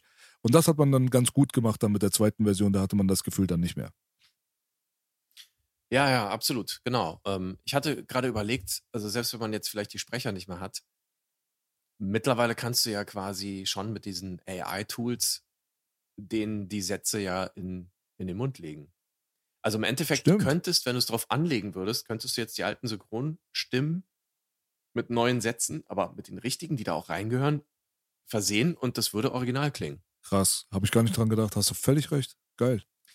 Ich meine, letzten Endes wäre das natürlich auch wieder so eine Sache, die wir ja eigentlich beide nicht gut finden, dass man jetzt so einen Film nimmt und den jetzt irgendwie wieder, weißt du, neu und wieder dran arbeitet und sonst was. Aber ja, vielleicht wäre es vielleicht wär's spannend. Ich hätte Bock drauf. Ja. Ich meine, ich glaube, die Tools sind noch kostenlos. Krass, ne? Ja, ja, also du weißt ja, hier Michael Jackson, der verdammt, ich lieb dich singt genau. und so. Also es ist, äh, es ist alles möglich mittlerweile. Krass. Ja, hast du recht. Ja, vielleicht gibt es irgendwann mal einen ordentlichen Final Cut mit deutscher Synchro im AI-Mode. Aber wenn, dann müsste man eigentlich versuchen, das ganze Ding mal so zu machen, dass es wirklich so gut wie perfekt wird. Hm. Dann musst du dir wirklich mal zur Aufgabe setzen, dann zum Beispiel auch, auch wenn es ein bisschen respektlos gegenüber dem Schauspieler ist, aber nimm doch Bruce Lee und mach ein Bruce Lee Deepfake draus Ja, und wär gib ihm krass. Bruce Lees Stimme in AI. Ja, danke. Ja. Ja, wäre ich voll dabei. Warum nicht? Überleg mal, wie das dann wirken würde, plötzlich. Wenn es gut aussieht und man sieht es nicht, dass es Deepfake ist, dann ja. Wenn du das Ding gut trainierst, dann kannst du es echt hinkriegen. So. Ja, ja, ja. ja. Was man nicht alles schon für Sachen gesehen hat mit Deepfake, das ist echt krass. Ja, stimmt. Mike Tyson und Arnold Schwarzenegger sind, glaube ich, die meist gedeepfakedesten Motherfucker auf Instagram, Alter. Ja, da gibt es doch auch Dirty Harry mit Arnold Schwarzenegger. Ja, Hast du das mal okay. gesehen? Nee, das nicht. Das ist Make my day. Das ist richtig geil. Das ist richtig gut. korrekt, korrekt. Go ahead, punk. Make my day. Äh. Ja. Bullshit. Ja, all of it. All of it. War ja klar. War ja, klar. ja, Mann. Ja, genau. Ja, mal gucken, was die Zukunft bereitstellt für uns. Mhm. Aber jetzt sind wir ja noch bei der Originalversion gerade. Ja, das ist auch die charmante, wie gesagt, also ich bin da selber irgendwie nicht so. Es klingt immer so theoretisch ganz toll, wenn man das machen könnte, aber eigentlich muss man es so lassen. Oder man macht es halt wirklich gut. Dann ist auch cool. Also ich einfach nur so aus Interesse mal zu sehen, wie das aussehen würde mit dem echten Bruce Lee in dieser Szene zum Beispiel. Das wäre doch einfach nur aus Neugier. Ja. Mhm, klar. Aber jetzt daraus wirklich eine kommerzielle neue Fassung zu machen, weiß ich nicht. Ja, ja, ja. Äh, pff, Gut, also wäre wär ich an den Drücker, dann würde ich das machen. Aber ich habe auch ganz sowieso ganz abgespacede Wünsche, wo ich mir aber relativ sicher wäre, dass die Bevölkerung dankbar wäre, wenn die auch umgesetzt würden. Wie zum Beispiel Original Cuts auf einer Blu-ray, also mit, der, mit dem Original Grading. So. Also was heißt Grading? Ja, ja. Aber so wie es halt damals halt veröffentlicht wurde, auch gerne mit den ganzen Gekrissel und so weiter der Filmrolle. Haben wir ja mal am Anfang, glaube ich, mal angesprochen gehabt, dass es ein bisschen Bonusmaterial gibt, zum Beispiel auf der Blu-ray von Big Trouble in Little China, der Film, den wir definitiv auch irgendwann mal besprechen werden. Richtig geiles Ding. Und ähm, man hat sich den Film so reingezogen auf Blu-ray. Das ist natürlich alles schön digital verhübscht worden und nicht mehr ganz so körnig und so weiter. Sieht aber trotzdem immer noch ganz cool aus. Du hast nicht den Eindruck, als wenn du wie bei Predator jetzt irgendwie Gummimaskenmenschen hast. So, weil der Weichzeichner einfach zu hart reinkickt. So. Ähm, Ja, ja. aber trotzdem habe ich mir dann das Bonusmaterial angeguckt und da gab es halt auch Bonus-Stuff in voller HD-Auflösung auf der Blu-ray, Mhm. aber dann nicht so krass digital verschönert. Sondern das war halt einfach so ein bisschen ursprünglicher. Es war alles so ein bisschen gelblicher. Du hast halt äh, das ganze Dreckige so von der Filmrolle noch ein bisschen drin gehabt und so weiter. Und das hat mir tatsächlich besser gefallen. Und wenn man Ja. Sachen digital remastert, ist das völlig in Ordnung. Aber eine Blu-ray hat mittlerweile, spätestens seitdem es UHD Blu-rays gibt und 4K Blu-rays gibt und so weiter, hat genug Speicherkapazität, damit man den Leuten auch einen Original-Cut irgendwie raufhaut, damit einfach dieses nostalgische Gefühl von damals, was man teilweise verliert, muss man dazu sagen, Mhm. wenn man diese ganzen digitalen Remasters sich reinzieht, dass man das aber trotzdem dann immer noch reproduzieren kann und für sich selbst einfach dann in Anspruch nehmen kann, wenn man Bock drauf hat. Dann kriegt man dieses Original-Feeling von damals nämlich, was teilweise einfach verloren geht. Man vergisst bei breiten, großen, riesengroßen OLED oder E LED, LCD-Bildschirmen mit digital remasterten Versionen und so weiter, vergisst man teilweise einfach, dass man einen Film von damals guckt und dadurch zieht es einen auch aus dieser Zeitschleife raus. Und dann guckst du dir dann aber die körnige Oldschool-Version dann vielleicht irgendwie an VHS oder wie auch immer oder Bonusmaterial und dann gibt es dir wieder Flashbacks in die Vergangenheit. Ja, es, es ist einfach irgendwie dieses, ähm, diese Synergie oder dieser Effekt, dass wenn du was siehst, du auch irgendwie dann, oder auch wenn du was riechst, zum Beispiel, ne, dich in gewisse Situationen zurückversetzt fühlst. Und wenn das jetzt irgendwie gebügelt ist und es ist remastered und sonst was, das, das hat dann nicht mehr den gleichen Effekt einfach. Mhm. es ist einfach sehr schade. Ich habe, um das jetzt mal kurz so einen kleinen Schlenker zu machen, ich habe ähm, vorgestern oder so habe ich mir den ersten äh, Kampfstern Galactica Film angeguckt. Also quasi den Pilotfilm von der Serie von 1978. Mhm. Und da gibt's ein paar Aufnahmen von, von dem, von der Galactica sozusagen, die da irgendwie fliegt. Ist ja, die sind ja ziemlich gut gemacht. Das war John Dykstra, der auch für Star Wars und so gearbeitet hatte. Deswegen sahen die Szenen relativ gut aus für die Zeit. Und es hat eben genau diese Qualität. Die glühen auch so, diese Lichter haben diesen roten Filmglow irgendwie. Ähm, dieses harte Licht, was auf das Raumschiff trifft. Es gibt dem Ganzen irgendwie so eine kleine Aura und es ist irgendwie dieses Körnige und es sieht einfach organisch und geil aus. Ich weiß Mhm. nicht, wie ich sagen soll. Es ist ja auch ein Modell. Es ist ja kein digitales Ding, sondern es ist ein echtes Modell vor der Kamera. Und das wirkt einfach so, so krass, so echt und so gut. Mhm. Aber wenn du das jetzt irgendwie remastern würdest, und dann hättest du irgendwie, ja, okay, du die neuestes, das ganze Körnige ist weg. Ah, vielleicht denkst du dir auch, weißt du was, wir können das doch heutzutage im Computer viel besser machen. Also ersetzt du auch diese Shots mit diesen Modellen, ersetzt du halt und machst daraus irgendwie 3D-Sachen. Wow, guck mal, ich kann jetzt viel fancy, viel fancier die Kamera bewegen. Aber es geht halt flöten. Ja. Es ist nicht mehr das. So. Ja. Wollte ich nur mal kurz, ne, Kampfstein Galactica, übrigens sehr sehenswert. Ich hatte den gar nicht so gut in Erinnerung. Echt? Der, der ist gar nicht scheiße. Nee, habe ich auch damals ganz gerne geguckt, die Serie. War okay. Ja, aber der, der Film unterscheidet sich von der Serie nochmal ganz stark, Hm. Ähm, weil der Film tatsächlich eher so ein bisschen kinomäßiger gedreht wurde, auch vom Licht her ein bisschen düsterer, ein bisschen anders. Und die Serie war ja sehr fernsehmäßig, so Ja. sehr hell, alles beleuchtet, sehr familienfreundlich und so. Okay, okay. Ja, kann ich mich nicht Mhm. mehr dran erinnern, aber wir nehmen dein Wort für voll. Ganz geil, ganz geil. Cool. Aber ja, zurück zu äh, No Retreat, No Surrender. Ja, Mann, du hattest vorhin angesprochen, dass da sehr viele tatsächliche Kampfsportler mitgewirkt haben, zu denen man auch Genau. einen aufstrebenden jungen Herrn namens Jean-Claude Van Damme zählen könnte. Könnte, ja. Ja, weil damals war er nicht berühmt. Also ich finde den Film auch natürlich ziemlich wichtig, weil es halt Introducing Doppelpunkt JCVD ist. ja. Der böse Russe, Ivan Kaczynski. Ja. Das ist so eine Sache, aber wir haben andere, äh, also andere Kampfsportler auch mit im Boot. Kurt McKinney selbst war auch ein wirklich Mhm. respektabler Kampfsportler. Muss man dazu sagen. Er hat auch eine super Leistung hingelegt. Äh, zu Kurt Absolut. selbst würde ich gleich nochmal gesondert nochmal kommen, aber bemerkenswert ist natürlich auch der Einsatz von Peter Sugarfoot Cunningham als Frank Genau. Peters. So ist es. Ja, der gute Ron Pownell, für mich mit weitem Abstand der schlechteste Schauspieler in diesem ganzen Film. Also, das ist schon wirklich über jede Grenze hinaus äh, cringig, trashig, so was der Brudi da gemacht hat. Mhm. Und äh, es war einfach lächerlich und dadurch dann trotzdem irgendwie witzig. Deswegen verzeihe ich diesem Film halt solche Sachen halt auch, aber er war wirklich grottenschlecht. Tja. Tja, tja. Hm. Ja, klar. Ähm, wen hattest du dann noch irgendwie? Du hattest Dale Jacoby natürlich als Dean, Genau. Dean Ramsey. Und äh, fällt mir da noch ein?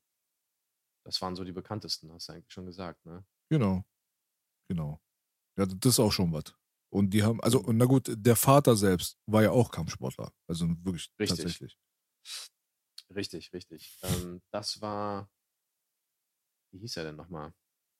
Der Schauspieler? Ja, Ah, das weiß ich gerade nicht. bin ich jetzt auch gerade. Timothy, Timothy Baker. Okay. Tom, der Vater, ja. Also schon so Ja. ein bisschen ähm, Qualität an, an den Tag gelegt, was das Casting angeht, in dem Bezug. Wo Ja. ich aber Peter Cunningham auf jeden Fall highlighten würde. Der Typ war eine absolute brutale Maschine. Oh ja. Und er hat auch gut Ja. gespielt. Er hatte eine gute Mimik, er hatte eine gute Gestik. so ein bisschen das aufgesetzte Schlucken dann am Ende dann. Ja. ja das war wahrscheinlich dann Regieanweisung, aber vor allem dort, wo Jason dann durch RJ dann in Seattle das erste Mal dann in ein Seattle Gym gebracht wurde, damit er sich auch mal integrieren kann und so weiter und dann in den Hinterhalt geraten ist von dem bösartigen Scott, der da natürlich fies rummanipuliert hat, indem er gesagt hat, er hat dies gemacht, das gemacht, das gemacht und er hat äh, natürlich auch gesagt, wie schlecht Seattle Karate ist. So, Mhm. Da kam dann der gute Peter Cunningham mal zum Einsatz und äh, da hat man das erste Mal gemerkt und den Eindruck hatte ich damals schon, dass er in Real Life wahrscheinlich der beste Kampfsportler von den allen ist. Also es, es sah zumindest so aus. Ähm, man muss ganz ehrlich sagen, so die, die Schnelligkeit und Präzision sehr, sehr sauber.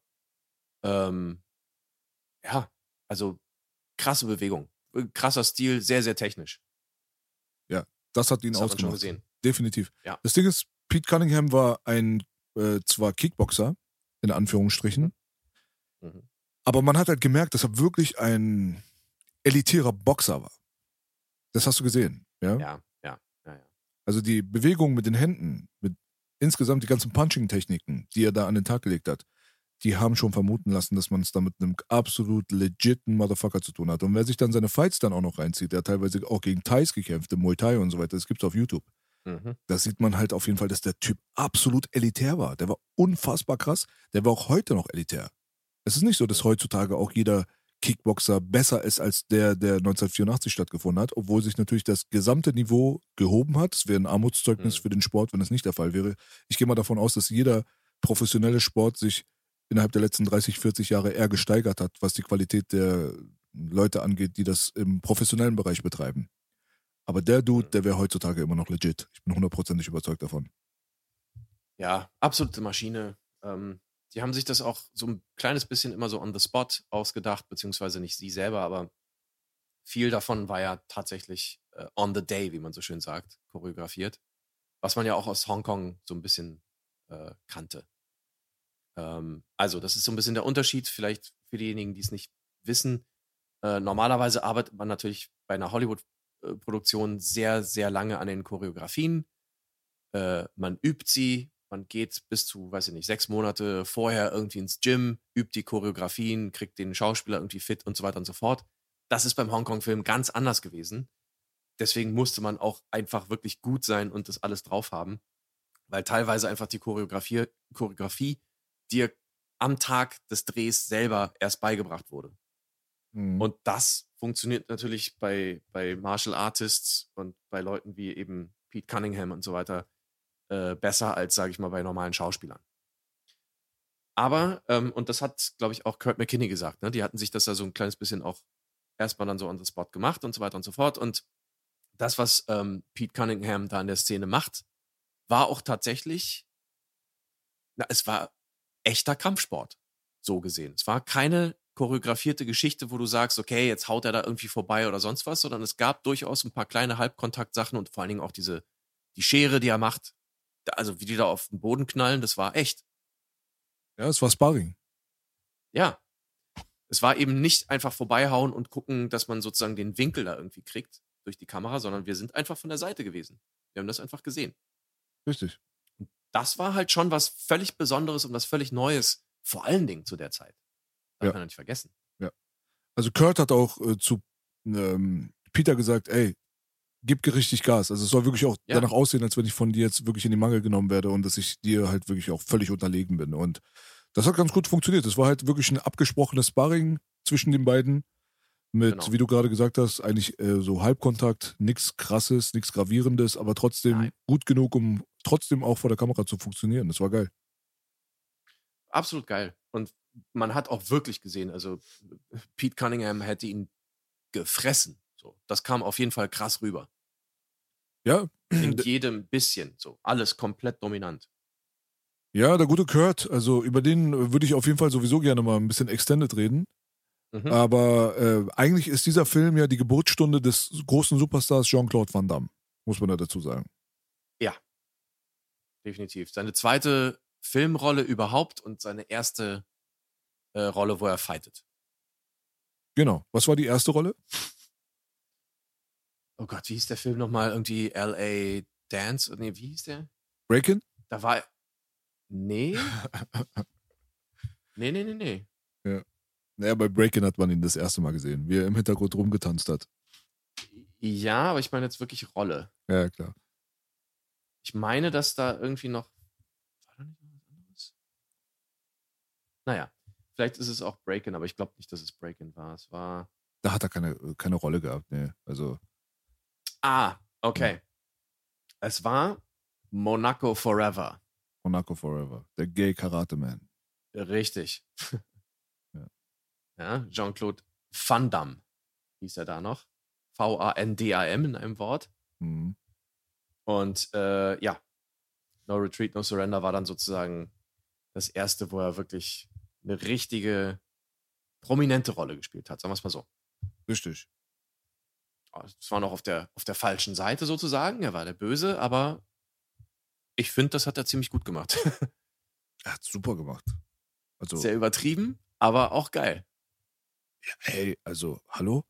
Also, mal abgesehen davon, dass der Film schon wirklich respektiert gehört, weil er einfach Van Damme im weißen Anzug gezeigt hat, ja, Mhm. der dort in das Gym des Vaters gekommen ist und erstmal einen der legendärsten Filmscreams verursacht hat, die es jemals gab, wo der Vater dann hysterisch angefangen hat zu schreien, nachdem ihm einfach sein Knie zertrümmert wurde. Mhm. Aber dann hat man auch gesehen, Alter, der Motherfucker, der hat's einfach drauf. Also diese Kick-Kombination, die er gebracht hat mit dem Spinning-Kick dann zum Kopf, das ist einfach Textbook. Man kann es eigentlich kaum besser machen. Das war crazy. JCVD, Baby. Ja, Mann. Motherfucker hatte Qualitäten, Alter, hast du gesehen, der sieht nach was aus. Körperlich Ja. unfassbar gut gebaut. Hat eine Screen-Präsenz, auch ein sehr, sehr fieser Typ, so, also mit der Art und Weise, wie er ähm, quasi dann im Endfight vor allem dann agiert hat. Ja, Da, diese fiese Mimik, die er an den Tag gelegt hat. Die, dieses schmerzerfüllte Gesicht, wenn er ins Bein gebissen wurde von unten, während er versucht hat, der fieseste Mensch der Welt zu sein. Auch die Sylvester Stallone-artige Lippe, die dann Genau. zum Vorschein gekommen ist, dann. Also er hat schon auf jeden Fall einen sehr, sehr guten Eindruck gemacht als Bösewicht, ne? Kann man nicht sagen. Ja, er war, er war im Prinzip Judge Dredd äh, ohne Helm. Wenn du so willst. So, die Fresse auf jeden Fall krass nach unten verzogen, auf einer Seite. Sehr, sehr schön. Da gab es auch ein paar lustige Geschichten in Bezug auf die deutsche Synchro mal wieder. Weil ich meine, Mhm. Es gibt ja so ein paar legendäre Sätze, sag ich mal, die wir alle auf dem Schulhof weitergequatscht haben, so wie zum Beispiel, der Sohn, habe ich recht? Ja, aber diesmal wird der Spieß umgedreht. Ja, so diese Geschichten, die gab es ja alle. Und lustigerweise ist es im Original halt ein bisschen anders. Da war es nicht, dass der Spieß umgedreht wurde, sondern this time it's different, Russian. ja, ja, genau. Er sagt einfach, diesmal ist es anders, du Russe. Ja. Ja, schon ein bisschen. Ja, da ist das mit dem Spieß umgedreht dann vielleicht sogar ein bisschen cooler gewesen als im Original, würde ich mal behaupten. Ähm, dann gab es nochmal, achso, der Fake Bruce Lee mit der Arnold Schwarzenegger Stimme, der eigentlich Koreaner ist, ist natürlich dann auch nochmal. Richtig.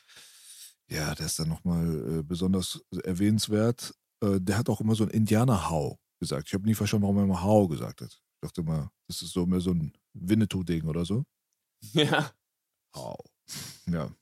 Nee, da gab es eine Sache noch im Synchro-Bereich und zwar bei der Poolparty. Da, wo ja. der gute Dean, Dean Ramsey, ja. als der sich dann neben die Schwester des Kickbox-Champions namens Ian Riley setzt, die ja dann die mhm. Freundin des Kelly. Hauptdarstellers ist, genau. mit dem Namen Kelly. Mhm. Und äh, ja, dann quatscht er da irgendwas so von wegen, ja, das ist dann irgendwie, das ist dann ganz enorm oder so, sagt er dann. Und dann dreht sich dann Kelly um und sagt so, ey, sag mal, Dean, kannst du nicht einfach wie ein normaler Mensch reden so? Ja, ja. Aber in Wirklichkeit hat er sie Bitch genannt. er sagt einfach Bitch so? zu ihr. Ja, ja, Mann. Ey, Bitch, so und so. Und dann dreht sie sich um und sagt, ey, aber kannst du nicht wie ein normaler Mensch reden? Macht natürlich ein bisschen mehr Sinn. So. Das haben die Deutschen dann wahrscheinlich zu krass gefunden und haben gesagt, ey, weißt du was? Lassen wir mal das mit der Bitch. Ja. So. Wie hätte man es denn übersetzen müssen? Schlampe. Schlampe. Also ganz ehrlich, ja. Da wäre die Reaktion von ihr ja eigentlich noch ein bisschen untertrieben. Ja, ja. Kannst du bitte wie ein normaler Mensch mit mir reden? Was? Was? Hat sich ja. gerade Schlampe genannt. Ja, ja, so war das. Also, jetzt nochmal zurückzukommen zu JC. Also, John Claude ist auf jeden Fall ein krasser Dude. Der hat auf jeden Fall auch verdient, finde ich, diesen Megastar-Status dann in diesem Martial Arts Game dann zu bekommen. Aber mhm. tatsächlich ist es so, dass für mich der Star dieses Filmes damals nicht John Claude Van Damme war, sondern es war Kurt McKinney. Und ich habe wirklich sehr, sehr lange darüber gegrübelt und habe mich gefragt, warum der Typ eigentlich nichts geworden ist oder warum es keine Nachfolgeprojekte gab, wo der in mhm. dieser Martial Arts Welt dann quasi stattgefunden hat, weil die Performance an und für sich war blendend und der große Unterschied zu Jean-Claude Van Damme war auch das wirklich kompetente Schauspiel, muss man dazu sagen er hat halt einfach ganz andere Qualitäten gehabt, ob das der Konflikt mit dem Vater ist oder ob das halt mhm. auch die Szene dann an Bruce Lees Grab ist oder wie auch immer. Also da gab es eine gewisse Emotionalität und die Fähigkeit, halt auch verschiedene Facetten im schauspielerischen Bereich abzudecken, zu denen Jean-Claude Van Damme nicht in der Lage ist. Das muss man einfach mal sagen. Weißt du? Deswegen war für und? mich persönlich Kurt McKinney der mhm. Star dieses Filmes. Und ich kann mich genau daran erinnern, dass ich dann kurze Zeit später irgendwo in Morbid mal gelandet bin als Kind bei irgendeiner Party irgendwie die Erwachsenen haben ihr Ding gemacht und die wollten mich halt ruhig stellen und haben gesagt, ey, willst du nicht einen Film gucken und so. Ja, klar, ey, geil, Videorekorder, Filme. Mach an die Scheiße. Und dann, ja, was willst du denn gucken? Habt ihr irgendeinen Film mit diesem Karate-Tiger-Jungen? So. Dieser Karate-Tiger? Der Junge von, ja, habt ihr einen Film mit dem Jungen von Karate-Tiger? Ich wollte unbedingt mehr haben. Ich wollte unbedingt mehr haben. Und die so, ja, klar, ja, und so. Dann haben die mir halt irgendwie Red Eagle angemacht. so. Und da war Jean-Claude Van Damme wieder der Bösewicht, mal abgesehen davon. Und ähm, den habe ich nicht gemeint gehabt. Ich wollte Kurt McKinney sehen. Tja, Kurt McKinney. Ähm, was ich vorhin noch sagen wollte, vor allen Dingen hatte er eben keinen ausländischen Akzent. JCVD war immer mit seinem französischen Akzent so ein bisschen, es war immer ein kleines Problem. Mal abgesehen jetzt auch von, sag ich mal, dem schauspielerischen Range, den er vielleicht nicht so hatte. Aber die Sprachbarriere darf man nicht unterschätzen. Und Kurt McKinney wäre natürlich genau richtig gewesen. Ne? Ja, Kurt McKinney wurde ja auch gecastet für American Ninja. Richtig. Er sollte Michael Dudikoff ersetzen. Genau, er sollte Michael Dudikoff sein. Er Richtig. war schon beim ersten, also für den ersten Teil beim Casting dabei und dann sollte er auch ab Teil 3 dann den Ersatz dann mhm. spielen mhm. sogar. Ja. Ja. Aber Tja, insgesamt fand ich. alles nicht passiert. Der war gut. Ja. Der war ein solider Schauspieler insgesamt. Der ist ja irgendwann dann bei General Hospital gelandet oder so eine Scheiße, ne? Genau, richtig. Ja. Irgendwie eigentlich traurig, weil extremes athletisches Potenzial. Er war mhm. völlig on point. Also es sah richtig gut aus, was er da gemacht hat. Diese ganzen legendären Trainingsmontage-Szenen, die er bis heute motivieren dazu, dann, dass man die Frank Harris-Mucke reinmacht und sagt, Alter, ich geh jetzt los und mach was. Also. Richtig. Aber eine Sache muss ich sagen, da, äh, ja, da, da, da ist so ein bisschen mein Prinzessinnenhäuschen demnächst äh, vor kurzem auseinandergebröckelt, muss ich zugeben. Ich habe leider erfahren, dass Kurt McKinney bei seinen Zweifinger-Push-Ups an einem Drahtseil hing. Das ja. hat meine Kindheit ja. zerstört. Aber er sagt, er hatte sie drauf, nur die wollten halt, dass es locker aussieht. Genau. Naja, gut. Ähm, kann, man, kann man mal machen. Kann man. Kann man machen. Kann man machen. Ja, es geht schon. Das geht schon. Man muss ja ein bisschen tricksen. Ist auch völlig in Ordnung. Ja, ja. Also, Kurt McKinney auf jeden Fall, finde ich persönlich, hatte Starpotenzial. Irgendwie nicht so ganz geklappt. Ich glaube, der Brudi, der bereut es auch selber, dass er in diesen Serienbereich dann irgendwie gegangen ist. Und äh, da Ja. wäre vielleicht ein bisschen mehr drin gewesen. Also ein paar Jahre später hat er mit Cynthia Rodrock noch einen Film gemacht. Irgendwie, da sahen die Fight-Szenen dann nicht mehr so geil aus. Kommt natürlich auch Mhm. immer drauf an, wer der Regisseur ist. Aber insgesamt ist das schon der Typ aus meiner Kindheit, wo ich mich am meisten drüber gewundert habe, wo der abgeblieben ist. Er war einfach weg. Stimmt. Ich meine, der sah auch wirklich gut aus. War genau eigentlich so der Typ Held. Weißt du? Also ich fand ihn wesentlich besser als ein Ralph Macchio. so. aber hallo, Ja. Alter. Es ist also wirklich, Ralph Macchio ist sozusagen der, äh, soll ich es mal politisch inkorrekt sagen? Äh, nee, ich sag's nicht. Ähm, er, er, er ist der etwas zurückgebliebene Bruder von Kurt McKinney, so. Wenn du es so willst, weißt du, also, ähm, aber es ist manchmal so. Du hast auch zum Beispiel in Hongkong die Geschichte mit Yuan Biao. Hm. Der athletischste von allen, die da irgendwie ne, äh, bekannt wurden und da mitgespielt haben. Jackie Chan natürlich super. Sammo Hung, Wahnsinn. Aber der krasseste von allen war Yun Biao. Und er ist aber der unbekannteste von allen geblieben. Ja, da fehlt ein bisschen das Manchmal- Charisma vielleicht oder auch die Warze, wer weiß. Ich, ich weiß es nicht. Vielleicht auch die Ellbogen. Hm. Weißt du, manche sind einfach nicht, die, die beißen sich halt vielleicht nicht so durch. Du musst auch manchmal ein Arschloch sein. Und das haben manche halt einfach vielleicht nicht drauf. Hm, hm. Ähm, da gibt es ja Geschichten, also was einige machen mussten, um sich diesen Status irgendwie zu erarbeiten und so, das, das will man eigentlich gar nicht wissen. Ja? Triff nie deine Idole, wie man so schön sagt. Hm. Ja. Naja. Aber Kirk McKinney, äh, in der Tat sehr schade. Ich fand ihn auch sehr charismatisch, sehr gut. Äh, er hat es wahnsinnig glaubwürdig irgendwie verkörpert, das, was da war. Ja. Und ähm, gerade dadurch eben, dass er sich auch bewegen konnte, dass du gesehen hast, okay, der Typ, weißt du, am Anfang hat er noch ein bisschen rumgespielt, aber am Anfang auch selbst da seine, seine Bruce Lee-Performance, die er macht da irgendwie beim Karate-Training, wo sein Vater ihn irgendwie dann anmacht und sagt, hey, was machst du da und so. Das sah schon geil aus, was er da gemacht hat, fand ich. ja, Mann. Absolut Sogar solide. paar Moves. Absolut Ja. solide. Guter Typ. Guter Typ auf jeden Fall. Schade drum. Tja. Wahrscheinlich mismanaged einfach. Also entweder von sich selbst oder vom Management oder beides, keine Ahnung. Hat ja auch selber Mhm. gesagt, dass er es bereut hat, in diesen Bereich gegangen zu sein, was Fernsehserien mehr angeht, anstatt dem Film. Ja, ja. Ja, gut, ich meine, es gab die Gelegenheit, äh, das Sequel zu No Retreat, No Surrender wurde ihm ja dann auch unterbreitet. Da Mhm. wollten sie ihn ja für haben. Ja, Hm. dafür wollten sie auch Jean-Claude Van Damme haben, aber die sind ja beide nicht eingestiegen, wie man weiß. Richtig, richtig. War auch sehr interessant und sehr lustig, was äh, Kurt McKinney da erzählt hat im Interview mit äh, Scott Atkins. Genau. Der, der Anruf von, von Jean-Claude. Oh, äh, was machst du da? Die werden, die, werden dich in den äh, Arsch ficken. Äh, äh, die sagen, geh da nicht hin, geh da nicht hin. Ich gehe da auf jeden Fall nicht hin. ja, Mann. Also, Die, die wollten es in Singapur drehen oder sowas, ne? Oder irgendwo auf jeden Fall in äh, Südostasien. richtig, ja. Ja, und äh, Kurt hat ihn aber angerufen, ne? Also, Ja. Genau, genau. Ja. Der hat irgendwie so, äh, wa- warum rufst du mich an? Warum rufst du mich an? Was soll das? Ja, der gute Kurt, der hat halt gesagt bekommen, dass in diesem Bereich dort, ich glaube in der Nähe von Thailand oder so, wo die da Mhm. drehen wollten, dass es halt irgendwie nicht so geil wäre, wenn er seine blonde, blauäugige Freundin damit schleppt und das Richtig. so könnte pro- problematisch werden und bla bla. Und dann hat er noch dies und das und jenes gehört und dachte sich, äh, was ist denn hier los? Jetzt frage ich doch mal John Claude, ja?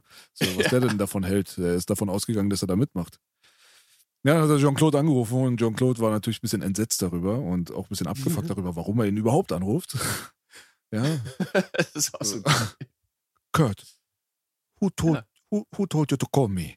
So, Ja. und Who told you to call me? who told you to call me? Who, who told you? Ja. No, I'm, I'm not going. They're pirates. They fuck you in your butt. Uh, I, I'm not going. Why you want to go? No, I'm not going. Genau.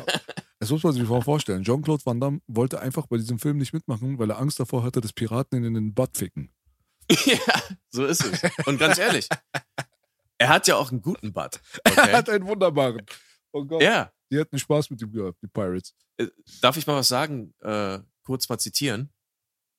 Ja, sag mal. Hm, den Spagat hättest du nicht machen dürfen. Ah, der absolute Insider. ja, DJ KG freut sich gerade zu Hause. Hm. Absoluter Insider. Wir gehen nicht weiter darauf ein. Wer sucht, der findet. So ist es. Den Spagat Den hättest du nicht machen dürfen. Ein legendärer Clip. Okay, Großartig. gut. Äh, geht auf YouTube, gebt Fistboxer ein. Fertig, mehr sage ich nicht. Voyage, Voyage. So sieht's aus. Schreibt mal in die Kommentare, Auf- wer ihr glaubt, wer der Synchronsprecher ist, von welcher Figur in diesem Clip, meine Damen und Herren. Genau. Manches ist offensichtlich, manches nicht. Das stimmt, das stimmt. Ja, legendär. Ja, also Ja. der gute Kurt, der ähm, hat dann natürlich nicht mitgemacht. Jean-Claude hat nicht mitgemacht. Cynthia Rothrock war zu der damaligen Zeit auch nochmal beschäftigt und war quasi kartellgebunden an einem anderen Filmprojekt beteiligt, wo sie aus ihren mafiösen Verträgen nicht raus konnte. Und so ist dann irgendwann so irgendwie No Retreat, No Surrender 2 völlig lieblos, herzlos und auch beziehungslos zur Originalvorlage dann entstanden. Absoluter Scheißfilm, braucht kein Mensch. Auch von Corey Yuen tatsächlich, aber ja. Ist, äh, ist wahr, braucht kein Mensch. Ähm, ich kann dazu sagen, Kurt McKinney ist bald wieder zu sehen in einem Martial Arts Film. Ach, Ja. Äh, Last Kumite heißt er. macht er da mit? Er macht tatsächlich mit. Macht Krass. tatsächlich mit. Er wurde irgendwie kontaktiert äh, von, Gott, ich weiß nicht mehr, wie der hieß, der jetzt auch inszeniert den Film. Da ist ja Mike Möller auch mit dabei. Und ähm, Cynthia. Cynthia ist dabei, natürlich, genau. Äh, der hier, der äh, Matthias Hüß Mhm. ist dabei. Mhm. Und Mattes Landwehr spielt die Hauptrolle. Und da kommt jetzt der nächste Insider. Hm. Hm, Mama. Hm, Da kann ich jetzt nicht mitreden, aber Okay, musst egal. Ähm, hinter den Kulissen musst du mir das erzählen. ja. Ja. Also auf jeden Fall ähm, wird Mattes Landwehr die, die Hauptrolle spielen und ähm, ich weiß nicht, was es werden soll. Äh, Regie, Regie und äh, Drehbuch, glaube ich, ist von einem YouTuber. Ich habe jetzt vergessen, wie der heißt. Äh, und das ist teilweise mit per Crowdfunding auch entstanden. Interessantes Casting. Also so dieses, Ja. ja, so ein bisschen die Hartz IV Expendables, ne? Jetzt oh, oh, wirklich, ich will, möchte nicht abwertend klingen, weil die sind teilweise cooler als die echten. Kommt drauf Ja. an natürlich, wen man jetzt gerade äh, highlightet, aber Michelle Kissy, Abdel Kissy, ist cool, dass die mit dabei sind. Definitiv. Ja, Ja, ja. Und Billy Blanks ist am Start. Mr. Tabo. Billy Blanks ist auch am Start, ja, ja. Richtig. Mal gucken, welcher Also- Opa sich eine Zerrung holt beim Sidekick. Ja, schauen wir mal, was da alles passiert. Ähm, wird wahrscheinlich filmisch eher nicht so geil werden, aber Mhm. ähm, wer weiß, wer weiß. Ich meine, ich finde es immerhin trotzdem eine coole Idee, dass man sowas macht und ein paar Leute irgendwie aus der Versenkung holt, weißt du? Auf jeden Fall. Das ist schon was Nices. Ähm, Ja. Ich glaube, die haben sogar Paul Herzog ähm, für den Soundtrack gekriegt, Okay, cool. der Bloodsport gemacht hat. Ne? Genau. Geil. Ja. ja. Der macht den Soundtrack teilweise auch mit den alten Instrumenten und so weiter. Hätte Jean-Claude mal mitgemacht, oder? Wäre noch geiler. ja, na gut, Jean-Claude ist trotzdem immer noch zu groß für sowas, glaube ich. Wahrscheinlich. Ähm, und ich glaube, er hat da auch keinen Bock mehr auf sowas. Naja, klar. Kann ich mir auch Ist vorstellen. auch gefährlich für die Karriere ein bisschen, weißt du? Ja. Potenziell gefährlich. Potenziell gefährlich, genau. Naja. Aber äh, Kurt McKinney äh, hat fast jedes Jahr irgendwie einen Film gemacht oder eine Serie, muss man dazu sagen. Also der war ja gar nicht so Mhm. richtig weg, aber das war halt nichts, was Leute gesehen haben. Also er hat seit 85 bis jetzt quasi 2023 hat er so eine kleine Durstperiode gehabt, so eine Durststrecke, da hat er zwischen 2011 und 2018 hat irgendwie gar nichts gemacht. Aber ansonsten war der eigentlich relativ konstant am Machen. Man hat es halt nicht mitbekommen. Tja, leider. Aber gut, es waren halt auch hauptsächlich kleine Rollen in irgendwelchen doch relativ obskuren Produktionen. Ähm, ich hoffe nur, Serien. dass er irgendwie Serien, genau, das Fernsehen halt sehr viel, ne? Genau. Ähm, ich hoffe, dass er da halt irgendwie zumindest seinen Lebensunterhalt gut äh, bestreiten konnte. Ja. Ja gut, man sagt ja, wer in Hollywood arbeitet, der ist ja schon mal privilegiert. Also wenn du regelmäßig irgendwo an irgendeinem Filmset bist, dann ist es ja schon mal was. Weil ich meine, die meisten Ja. Leute, die sterben da ja voll und ganz weg. Also so viele Leute, die so viele Träume haben, aber aus deren Träumen wird halt nichts. Das, das ist Hollywood. Hollywood LA ist dafür bekannt halt. Es gibt viel mehr Leute, die was machen wollen, als Leute, die machen können. Ja, natürlich, klar. Das ist halt leider so. Ähm, aber ja, wir haben ja noch einen kleinen Aspekt, den wir vielleicht noch gar nicht beleuchtet haben. Ähm, das war ja quasi Van Dams erste Rolle, sage ich mal, auch wirklich als Martial Artist auch im Rampenlicht. Ne? Ja. Und es gab ja eine, eine Beschwerde. Es gab ja, es gab ja Stress. Ja? Ja, und zwar der Darsteller ähm, des Vaters. Hm. Also, ähm, äh, wie hieß er nochmal? Das habe ich schon wieder vergessen. Timothy Baker. So. Timothy Baker hat nämlich gesagt, gerade auch bei, dieser, bei diesem ersten krassen Shot da, wo äh, Van Damme ihm quasi das Bein bricht. Also wo er auf den anderen Typen steigt, auf seinen eigenen Atzen, der da irgendwie kniet und dann bam, ne? Dieser eine Kick, also der am Anfang der Kick, das, da bricht er ihm noch nicht das Bein, aber du weißt, was ich meine. Mhm. Ähm, da hat er wohl immer irgendwie getroffen. und der hat sich dann beschwert und hat dann irgendwie also richtig offiziell, also bei der Produktion und hat gesagt, irgendwie, ja, der hat irgendwie seine Fähigkeiten nicht unter Kontrolle und was auch immer, der trifft halt immer. Okay. Und es gibt ja ein paar Sachen, wo Van Damme auch wirklich trifft, unter anderem Pete Cunningham Ja, Mann. im Ring später am, am Ende. der sieht schon wirklich brutal aus, der Treffer, muss man wirklich sagen. Ja. Aber Hat ihn äh, auch- ausgenockt. Er hat ihn ausgenockt. Es war eiskalt K.O. Aber ganz ehrlich, also bei dem Treffer, ja. Was war das für ein Kick, Mann? Richtig krass. Also auch ein bisschen gefährlich, muss man sagen, aber aus der Perspektive schwer zu faken. Deswegen, naja, ist er halt einfach K.O. gegangen, der gute Sugarfoot. Ja, ja. Ähm, nee, aber auch tatsächlich, der, der Timothy Baker meinte dann irgendwie, der hat seine, seine, äh, was auch immer, Schläge und Kicks nicht unter Kontrolle und hast nicht gesehen und ähm, ja, dass, dass Van Damme eben so ein Typ sei, der so ein bisschen skrupellos ist. Also quasi der Ruf, den Sammo Hung bei allen anderen hatte, weil der hat ja wirklich Stuntman ohne Ende verheizt, ne? Das war ja offizielles Ding. Sammo Hung hat immer ordentlich, also der hat viele Highlight-Moves, wo er wirklich trifft. Das siehst du auch. Cool. Der kickt die weg, Alter, das ist dem scheißegal, aber der macht das halt gezielt, der macht das geplant. Jawohl. Ähm, Van Damme wohl nicht. Er hat sich wohl immer entschuldigt und andere sind dann auch quasi auf seine Seite gegangen und haben gesagt, nee, nee, also auch wenn er vielleicht nicht so viel Kontrolle hat wie wir jetzt so nach dem Motto, aber er ist trotzdem kontrolliert und er macht es nicht absichtlich und sowas. Ja, klar. Ja. Er Ja. hat sich auch ein paar Mal entschuldigt und hast nicht gesehen. Ähm, aber es passiert halt auch mal. Bei so einem Film, seien wir ehrlich, kann mal passieren, auch wenn Safety First immer natürlich das Motto ist und wenn man sich meistens die Perspektiven so aussucht, dass nichts passieren kann. Wenn du mal eine abenteuerliche hast und einen Highlight-Move, dann gehst du vielleicht auch mal das Risiko ein. Auf jeden Fall. Es ist aber eine sehr spektakuläre Endsequenz dabei rausgekommen, also im Fighting-technischen und filmischen Bereich. Das ist Mhm.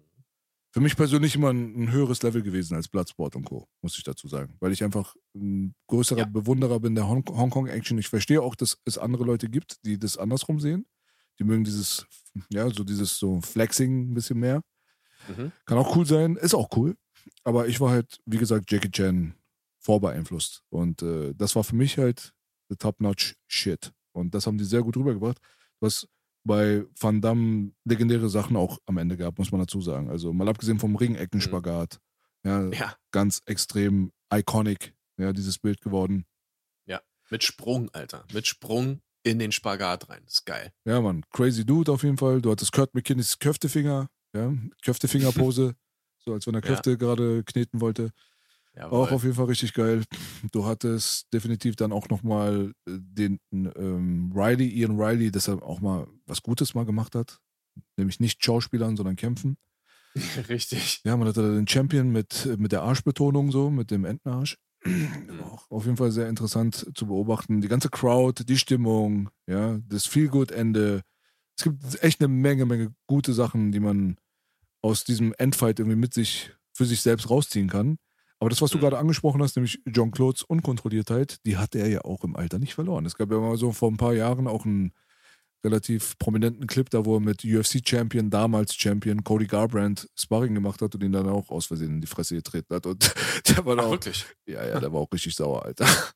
Er ist auch so rausgegangen und hat so geflucht und so, so dieser Spast, was macht der und so, weißt du? Mhm. Ja, aber der, da ist er auch direkt hinterher und oh, sorry, sorry und so, weißt du? So. Ja, ist halt John Claude. Naja, also wie gesagt, er macht es halt nicht absichtlich und ähm, es passiert wahrscheinlich begrenzt. Wie gesagt, es gibt andere, die äh, machen das. Also, wenn man den Geschichten der Real Deal Jungs Glauben schenken darf, und das darf man, dann ist zum Beispiel auch Steven Seagal einer, der richtig einen Scheiß auf Stuntman gibt, ne? Ja. Der haut auch rein. Der hat den Ruf dafür. Ja, ja, das Aber macht er auch. Das sieht auch danach aus. Also wer sich äh, die Ja. alten Filme reinzieht, so Hard to Kill und so weiter, ich meine, das kann man ja nicht faken. Teilweise sieht, also du siehst einfach, dass es echt ist und ja, der hat es auch teilweise unangekündigt gemacht und so, ne? Das war nicht abgesprochen. Geil für den Film, scheiße für den Stuntman. ja, das, also, es ist halt einfach schon scheiße so. Weil insgesamt, natürlich ist es geil für den Film, aber sprich's ab, bereite die Leute darauf vor, es kann immer noch cool sein, weißt du? Ja, klar. Ja, klar. Aber naja, also wie gesagt, äh, Steven äh, äh, Seagal ist ja sowieso noch eine ganz andere Nummer Hm. äh, und nicht halb so geil wie Jean-Claude, vor allen Dingen nicht seine Butt Cheeks. Ja, pff, also es gibt keine besseren Buttcheeks. Nee, den Spagat hätte er wirklich nicht machen Den hätte er nicht machen dürfen. Da hast du recht. Nee. Ja, krass war, dass sie nach diesem Film halt auch ein bisschen so eine Philosoph Philosophieveränderung dann gehabt haben, dass sie da eine Screenfighting School eröffnet haben in Amerika, richtig, um die Leute dann irgendwie darauf vorzubereiten und zu schoolen, dass sie dann halt von Hongkong-Leuten teilweise und so ausgebildet werden, dass sie dann auch besser sind einfach vor der Kamera. Ich meine, dieser Film hat einiges in Gang gebracht. Muss man sich mal überlegen. Ja, allein diese, diese historische Kooperation, sage ich mal. Offiziell aus dem Herzen der Hongkong-Filmindustrie im Prinzip äh, in Amerika einen Film zu drehen, der dann auch wirklich so einen Impact hatte. Ne? Ja, auf jeden, Ist, ist schon historisch, sage auf ich jeden mal. Fall. Relevant. Es gab auch einen interessanten Ansatz in der Story selbst. Das ist halt so ein, ja, das ist ein, ein Generationskonflikt im Martial Arts porträtiert hat.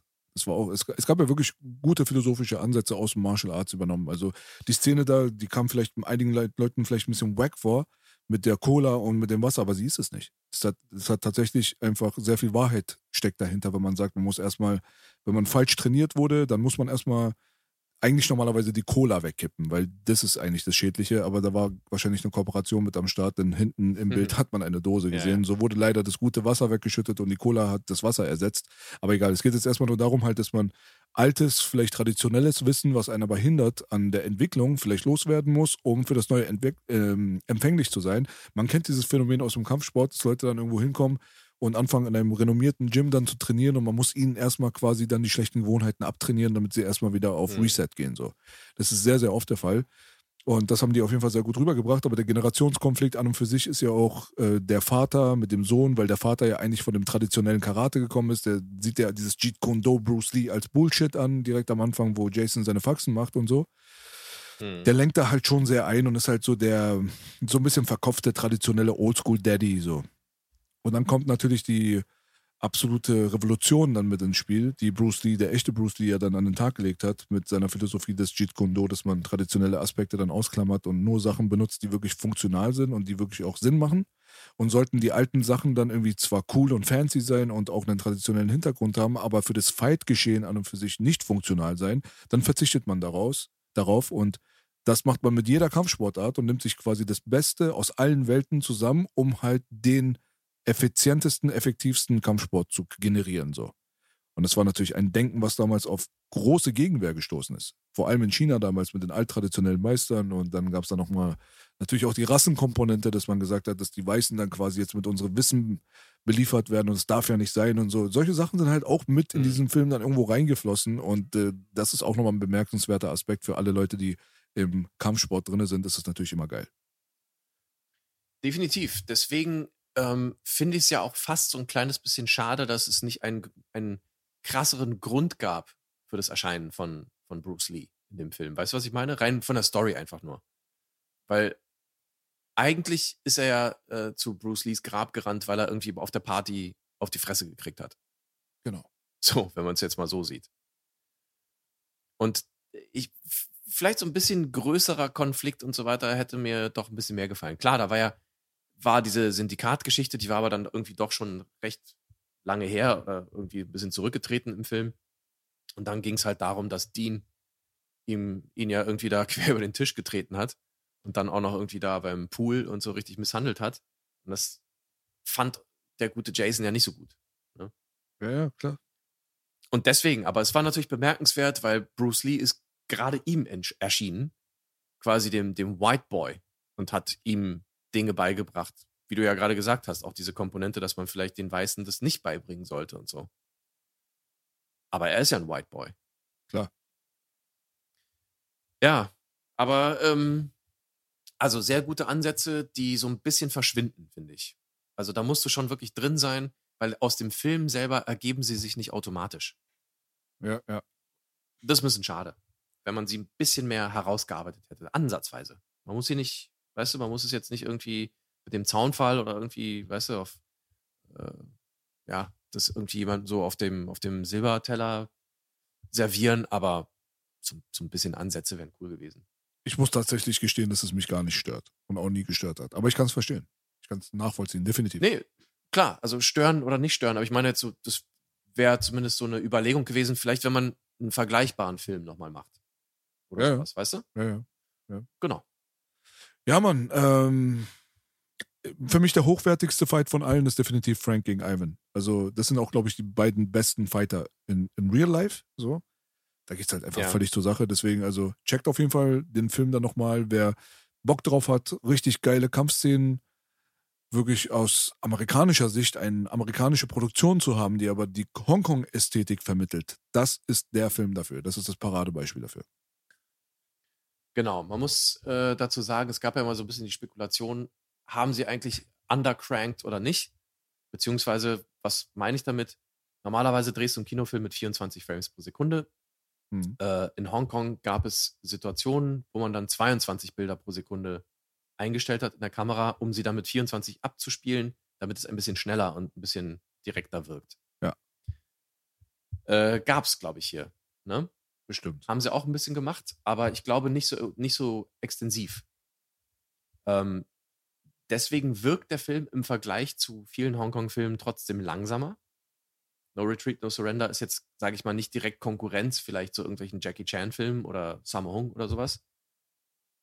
Aber du siehst halt die Ansätze. Ja. Und du siehst, wie gut es sozusagen getan hat, einfach mal irgendwie diese Einflüsse mit reinzubringen in das eher behäbige amerikanische Action-Zeug so. Voll. Ne? Ja. Und auch hier an der Stelle kann ich nur empfehlen. Drive. Mark Drive. Dacascos, 1997, Drive. Yes. Das ist der Hongkong-Film, der in Amerika entstanden ist. Korrekt. Ne, ich weiß Jawohl. nicht, also mh, wir könnten langsam eigentlich zum Schluss kommen. Da wäre es aber ganz Mhm. wichtig, natürlich auf Ja. die Musik einzugehen. So ist es. So ist es. Frank Harris, du hast es schon gesagt, hat im Prinzip für die Nicht-Kinofassung äh, nochmal sehr viel gemacht, ne?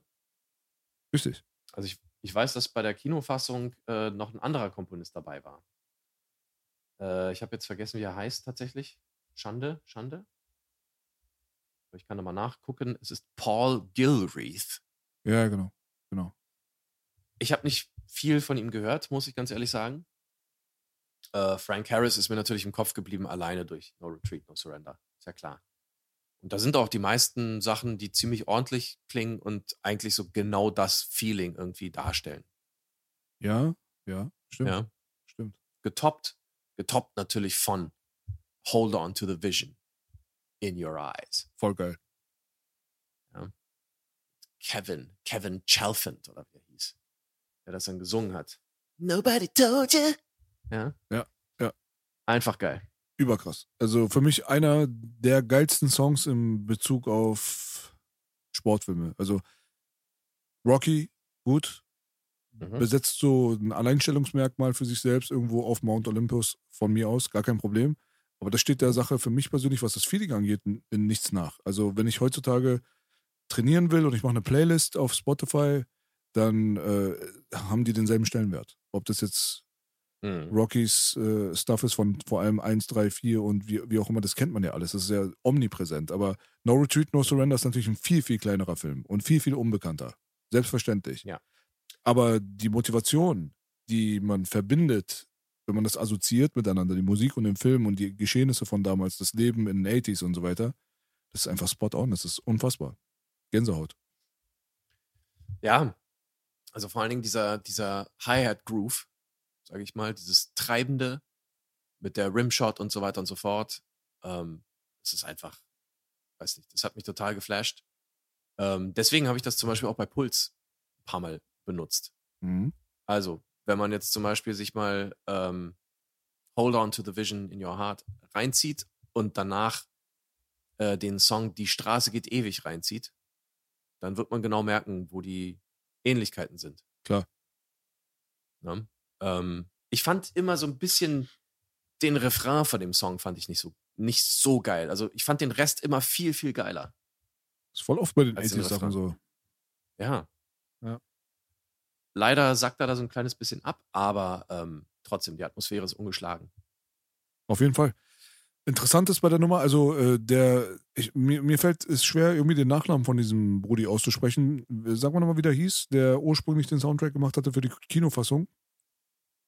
Äh, äh, Paul Gilreath. Gil, Gilreath, okay. Also Paul Gilreath hat richtig geilen Scheiß gemacht für die äh, US-Kinofassung. Also würde ich auch jedem empfehlen, das mal sich reinzuziehen. Und es gab Mhm. auch irgendwie eine Art von fließendem Übergang, den ich mir nicht erklären kann, muss ich ganz ehrlich sagen, weil zum Schluss, ähm, wo äh, Hold On to the Vision läuft, und zwar beim Feel-Good-Ende des Films, Hm. wo der gute Jason dann vom Publikum dann immer in die Luft gehoben wird und die Kamera geht immer weiter raus und so. Das ist so, ja, danach geht man einfach aus dem Kinosaal oder steht irgendwie von zu Hause auf und denkt sich, cool, hat einfach Spaß gemacht.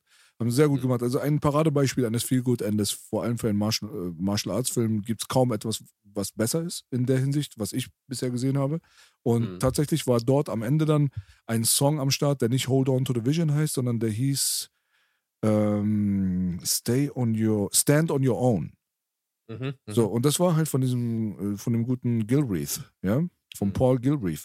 Und das Interessante ist aber, dass es, auch wenn es musikalisch schon ziemlich eindeutig davon abweicht, was dann später benutzt wurde, dass aber der Spirit sehr ähnlich war. Also vor allem die Synthesizer, die am Anfang kommen, die sind unfassbar geil Mhm. und ähm, stehen eigentlich vielleicht nicht unbedingt in Konkurrenz zueinander, weil die halt einfach für sich selbst an, jeder hat seinen Bereich abgedeckt und jeder war für seinen Teil geil. Aber der Song Stand on Your Own, Mhm. das ist halt ähm, der Song, der auch wirklich die erste Verse halt einfach genau so macht wie äh, Hold On to the Vision. Also ich glaube, dass da auch wirklich alles gleich ist, so was den Text angeht. Mhm. Also Okay. gab es da wahrscheinlich eine fundamentale Grundlage, auf die man sich dann bezogen hat, wo man die zweite Version editiert hat für den VHS-Markt und gesagt hat, okay, Frank Harris, du machst jetzt den Soundtrack, aber das war geil, versuch da mal was zu machen, vielleicht was ähnliches und äh, das kann sich mal jeder reinziehen, das ist sehr interessant auf jeden Fall. Der Anfang ist quasi identisch, textlich. Mhm. Also, mich würde wirklich mal interessieren, warum oder wie es dazu kam, dass jetzt irgendwie Frank Harris die andere Version machen sollte und so weiter. Weißt du, so diese, dazu muss ich sagen, habe ich jetzt irgendwie nichts gefunden oder weiß ich nicht, was Mhm. da abgelaufen ist, aber ist schon interessant. Auf jeden Fall, auf jeden Fall. Aber checkt das unbedingt mal, also für alle alteingesessenen Fans auch, die das jetzt gerade zum ersten Mal vielleicht hören oder so. Ja, ähm, gebt euch einfach mal den Scheiß von dem Original-Soundtrack und ihr werdet begeistert sein. Es war richtig gute Musik, ganz ehrlich.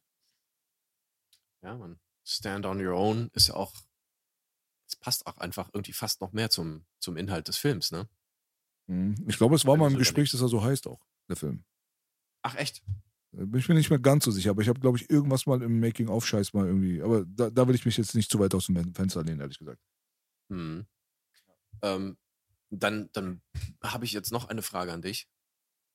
Hm. Wie fandst du denn eigentlich die Trainingssession von Jason und RJ zusammen? Also, wer träumt nicht davon, auf Jasons Schoß zu sitzen und dabei ein Eis zu essen, während der Walkman hört? Also, ich bitte dich. Vor allem in Hotpants.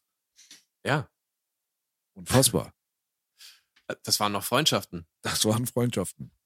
oder? Also, das würdest du doch heute nicht mehr machen. Das würde man heute noch mehr machen als damals. Vor allem in Berlin. Ja, aber nicht so sportlich. Nicht so sportlich, ne? Da geht es dann mehr so um, um Bettgeflüster. Aber sowas schön irgendwie, weißt du, öffentlich auf einem Parkplatz, äh, Parkplatz sag ich, auf einem Spielplatz. Ja. Irgendwie dich da so in so ein Gerüst zu hängen und dann, ja. Ja, es ist- Aber Hallo? da sieht man mal irgendwie, wie, wie arglos dieser Film war, weil ich meine, das war dann wirklich so als, ja, hey, ist halt lustig, Ja, so gedacht. Das war ja nicht irgendwie als Anspielung oder sowas zwischen den beiden gedacht. nee, ich glaube auch nicht. Nö. Das war einfach nur, weißt du, auch allein dieser Joke, wie der da irgendwie am Anfang auf ihn draufspringt. Äh, Wie? der gute RJ. Naja, wo, wo Scott noch nicht so gut trainiert ist. Da springt er ja einmal auf äh, Scott rauf in derselben Position und Scott bricht zusammen unter ihm. Ah, ja, ja, ja, stimmt, stimmt. Ja, ja, Und stimmt. dann liegen sie unten im, im Sand oder so. Ja, ja, ja, ja. Ja, der war wirklich so ein bisschen ungezwungen, der Film einfach. Ich glaube, man hat sich nicht viele Gedanken darum gemacht, was ist jetzt korrekt oder könnte komisch kommen oder was weiß ich. Man hat einfach irgendwie gemacht, was man cool fand. Und es sollte doch eigentlich der Anspruch jedes Filmemachers sein. Aber ich weiß, Leute, wir sind im Jahr 2023, Vogue Mock, und es ist genau das Gegenteil. Also, aber man kann ja mal vielleicht zu dem Punkt wieder zurückkommen. Ne? Naja, also ich sag mal so, ähm, wenn man jetzt irgendwie irgendwas macht, was man auch ganz leicht anders interpretieren kann, dann weiß ich nicht. Also, ich weiß nicht, ob ich, ob ich so eine Szene da reinbringen würde und nicht selber denken würde, so, oh Mann, das sieht ganz schön homoerotisch aus, weißt du? Weil ist halt so. Ist doch nicht schlimm, ist doch cool. Ja, also wenn, wenn, das, wenn das das Thema ist des Films oder was auch immer, oder wenn das in die Geschichte passt, natürlich, aber ähm, das jetzt wirklich als ungezwungene Szene zu verkaufen, es wird halt schon ein bisschen schwierig, wenn es dann doch so offensichtlich Ach, meinst du? Naja. ja. Es ist Ja. halt eher lustig. Es ist hat halt so ein lustig. bisschen, Ja. ja, Es ist, es ist einfach, dieser Film ist einfach an und für sich, glaube ich, nicht stark verkauft gewesen. Von der Art und Weise, wie man an die Sache rangegangen ist. Man hat, glaube ich, nicht großartig über nee. tausend Sachen nachgedacht, die man jetzt erfüllen muss, sondern dachte sich wahrscheinlich, wie du auch schon vorhin gesagt hast, ey, lass mal jetzt am Set jetzt auch mal eine Choreo machen und jetzt werden wir heute mal entscheiden, dass im Drehbuch sich was ändert und so weiter. Ja klar kommt eine gewisse Wackiness dabei wahrscheinlich raus, aber ey, ich habe das tausendmal lieber, dass eine gewisse Wackiness in einem Film entsteht, die vielleicht auch unfreiwillig gewesen ist, aber ich mir diesen Film einfach 600 Mal reinziehen kann und immer noch begeistert bin von der Scheiße, anstatt irgendeinen hochglanzpolierten Film zu haben, wo tausend Überlegungen stattgefunden haben, am Ende des Tages einfach die Eier fehlen, der Charakter nicht da ist und ich den einfach nur zweimal gucke. So. Dann nehme ich lieber den anderen Film. Fertig. Ja, ja, klar, ja klar. Aber ich, ich frage mich halt, wie das am Set war damals. So, okay, pass auf, äh, Kurt, du hängst dich jetzt hier in dieses Gerüst rein und machst so, so Hüftstöße äh, Stöße nach oben. Und RJ, du kommst so und überraschst ihn, indem du dich einfach genau auf seinen, auf seinen Schoß setzt. Also da, wo sein Penis ist, so Und lutscht mit deinem am Eis. Hintern und lutscht am Eis. Ich meine, ganz ehrlich, muss man doch sehen, wie viele Leute sind am Set und sehen das und denken sich, hm, also entweder das war absichtlich, Ja, klar. muss ja gewesen sein, aber Ja, dann ist schon Ist doch geil. irgendwie, weiß Ja. ich. ja. Na, weiß ich nicht. Also ich sag dir ganz ehrlich, das, das äh, beeinflusst unsere Kinder auch negativ, muss ich jetzt mal ganz stark sagen. ja, Eis ist Ja, weil du- ungesund. Klar. Also. Eis ist ungesund und äh, du spielst ihnen quasi dort äh, Lebensrealitäten und äh, Dinge vor. Naja, Also Nein, bitte, also nee, also das, ja mir jetzt Denk bisschen, doch bitte an die Kinder. das ist schon so ein Ja. bisschen zu kon konservativ für den guten Michael Popescu. Also das, das kann ich nicht mehr nachvollziehen. Aber ich nee, nee, nee, raus. nee. Also ja? ganz ehrlich, ganz ehrlich, das ist, das ist mir suspekt. ja, du bist auch so ein Typ, der reißt dann die LGBT-Fahne von der Kirche runter, habe ich gehört. Ähm, nee, nee, nee, ich bin wahrscheinlich eher derjenige, der sie da, da hinhängt. Ah, wir haben uns wieder gerettet. Wir sind wieder drinne. Ja, Yes, danke ja, dafür. ja, Korrekt. ja, ja. Ich würde sie da wahrscheinlich hinhängen, aber nicht, weil ich die Fahne toll finde, sondern eher so, um die Ki Kirche zu nerven. ja, Das wäre eher mein Ziel. da ist wieder der rumänische Atheist, ist wieder rausgekommen gerade. Ja, gut. Äh, ich glaube, mein deutscher Part ist auch Atheist. Ja? Ja. Korrekt. Ist ein doppelt Atheist, Alter. Crazy. Ja. Krass. Ja, ja. Gut, äh, wir sind abgeschwiffen oder haben abgeschweift. Äh, wir, wir sind abgeschwofelt. Wir sind abgeschwurbelt. Abgeschwurbelt. Ja, Mann. Ja gut, ich denke mal, wir haben äh, alles Nennenswerte zu diesem Film kommuniziert, würde ich mal behaupten. Dass äh, der gute Jean-Claude Ja. Van Damme nach diesem Film natürlich eine krasse Karriere hingelegt hat, zum absoluten Megastar avanciert ist im Bereich Martial Arts. Das ist bekannt. Dass wir Ja. natürlich auch betont haben, dass der gute Kurt McKinney, hätte man eine Zeitmaschine, hätte man ihm vielleicht den Tipp gegeben, mach mal ein paar mehr so eine Sachen, so wäre vielleicht ein bisschen was draus Mhm. geworden. Schade eigentlich so ein bisschen drum. Ja, aber trotzdem haben wir das ja und äh, können uns dieser Sache erfreuen. Und äh, da kann ich natürlich dann wie immer eine Blu-ray-Empfehlung aussprechen, bitte für alle Leute, die ähm, wirklich Fans sind des Genres und diesen Film dann vielleicht noch und nöcher gesehen haben, aber die alternativen Cuts und so nicht kennen oder die US-Version nicht kennen. Und da gibt es auch ganz viel anderes Zeug noch auf der Blu-ray, was Zusatzmaterial angeht, was ich immer sehr begrüße. Es gab äh, ein paar Blu-rays in letzter Zeit, die ich mir reingezogen habe zu Filmen, die wir hier besprechen wollten. Die hatten nichts, einfach nichts. Bonusmaterial Zero. So, das ist immer Bullshit. Und zwar all of it. Ja.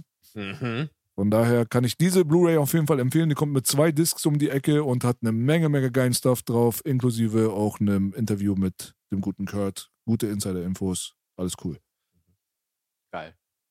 Auf jeden Fall raus und kaufen. Ähm, was soll man sagen? Kurt McKinney, jetzt ist mir noch ein Gedanke gekommen. Was hätte er denn sonst auch noch machen können? Das Problem ist, wenn du jetzt irgendwie im Action-Bereich bleibst und das ist vielleicht so der einzige Film, der so ein bisschen mit Hongkong-Influence gedreht wird. Was kann danach noch sein, was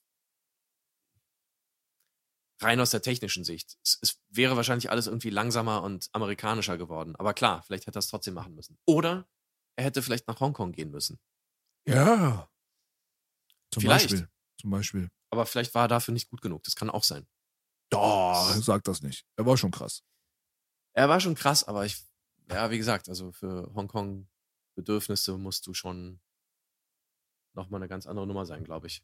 Es gab ja einen. Film aus dem Jahre 1996, wie gesagt, mit der guten Cynthia Rodrock und der hieß Mhm. hier irgendwie, weiß ich nicht, Blonde Rache oder so ein Scheiß. Also Sworn to Justice. Ja? Mhm.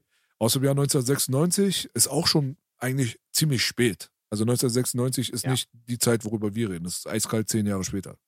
So. Ja. Der Film ist auch nicht so super geil, aber das war halt Kurt's Comeback so quasi in diesem Martial Arts Bereich. Aber das, dafür, da war die Luft raus. Das hat auch nicht mehr funktioniert. Sah auch nicht gut aus, muss man dazu sagen. Ich weiß jetzt nicht, wer den gedreht hat und ich weiß nicht, ob das ein Hongkong-Film war. Aber die Kampfszenen waren um einiges schlechter als zehn Jahre, zwölf Jahre vorher eigentlich mit No Retreat, No Surrender. Ja, ja. Naja, also ich weiß jetzt auch nicht, wer den gedreht hat, ähm, aber es wird wahrscheinlich jetzt nicht einer von den zentralen Hongkong-Machern gewesen sein. Ich sehe den jetzt hier gerade, ich habe das gerade hier aufgerufen. Die Regie ist Ja. von Paul Maslak, also hört sich jetzt nicht unbedingt Ja. chinesisch an, ja? So. Ja, genau. Das Drehbuch Ja, ist von ja. Robert Easter. Hört sich auch nicht besonders chinesisch an, muss ja auch nicht. Aber auch der gute Paul Maslak hat auch mitgeschrieben. Und Mhm. äh, die komplette Besetzung ist an und für sich auch amerikanisch. Europäisch Mhm. aussehende Menschen, da ist nichts mit Asia. Ja, ja. Von daher. Nee, S- Cynthia hat ja auch, sag ich mal, in Hongkong ihre besten Sachen gemacht. Ist ja klar. Klar. Aber sie war auch, äh, sie konnte es. Sie konnte es. Sie konnte es. Ja, aber es Oh gibt ja. halt die unfassbare Sexszene mit Cynthia Rothrock in diesem Film. Deswegen lohnt er sich, dass man ihn dann doch anguckt für alle geilen Säue da draußen. Ja, ja, ja, ja, ja, jetzt wird's aber ganz schön, Ja, ja. ganz schön schlüpfrig hier. Es wird sehr schlüpfrig, aber man muss sagen, die gute Cynthia hatte eine Top-Figur, Alter. Also wirklich, sie hatte auf jeden Fall ein paar prächtige Möpse und einen sehr gut trainierten Körper. Also von daher, wer jetzt gerade notgeil und sabbernd vor der Tastatur hängt, der kann sich gerne nochmal Sworn to Justice, aka Blonde Rache reinziehen. Aber nur die zwei Minuten, wo Cynthia nackt ist. Uiuiuiui. Okay, jetzt hast du für einen Ansturm gesorgt Wow. Film. Sehr, sehr gut. Ähm, sind ja legendär. Einfach, einfach krass. Das stimmt. So, dann würde ich mal sagen, rege ich mich jetzt Ja. erstmal darüber auf, wer in den Pool gepinkelt hat. Dann sind wir Oh auch hier raus Gott. wieder.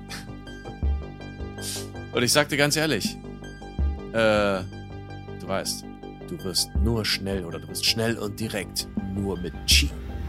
Das Resultat ist Power.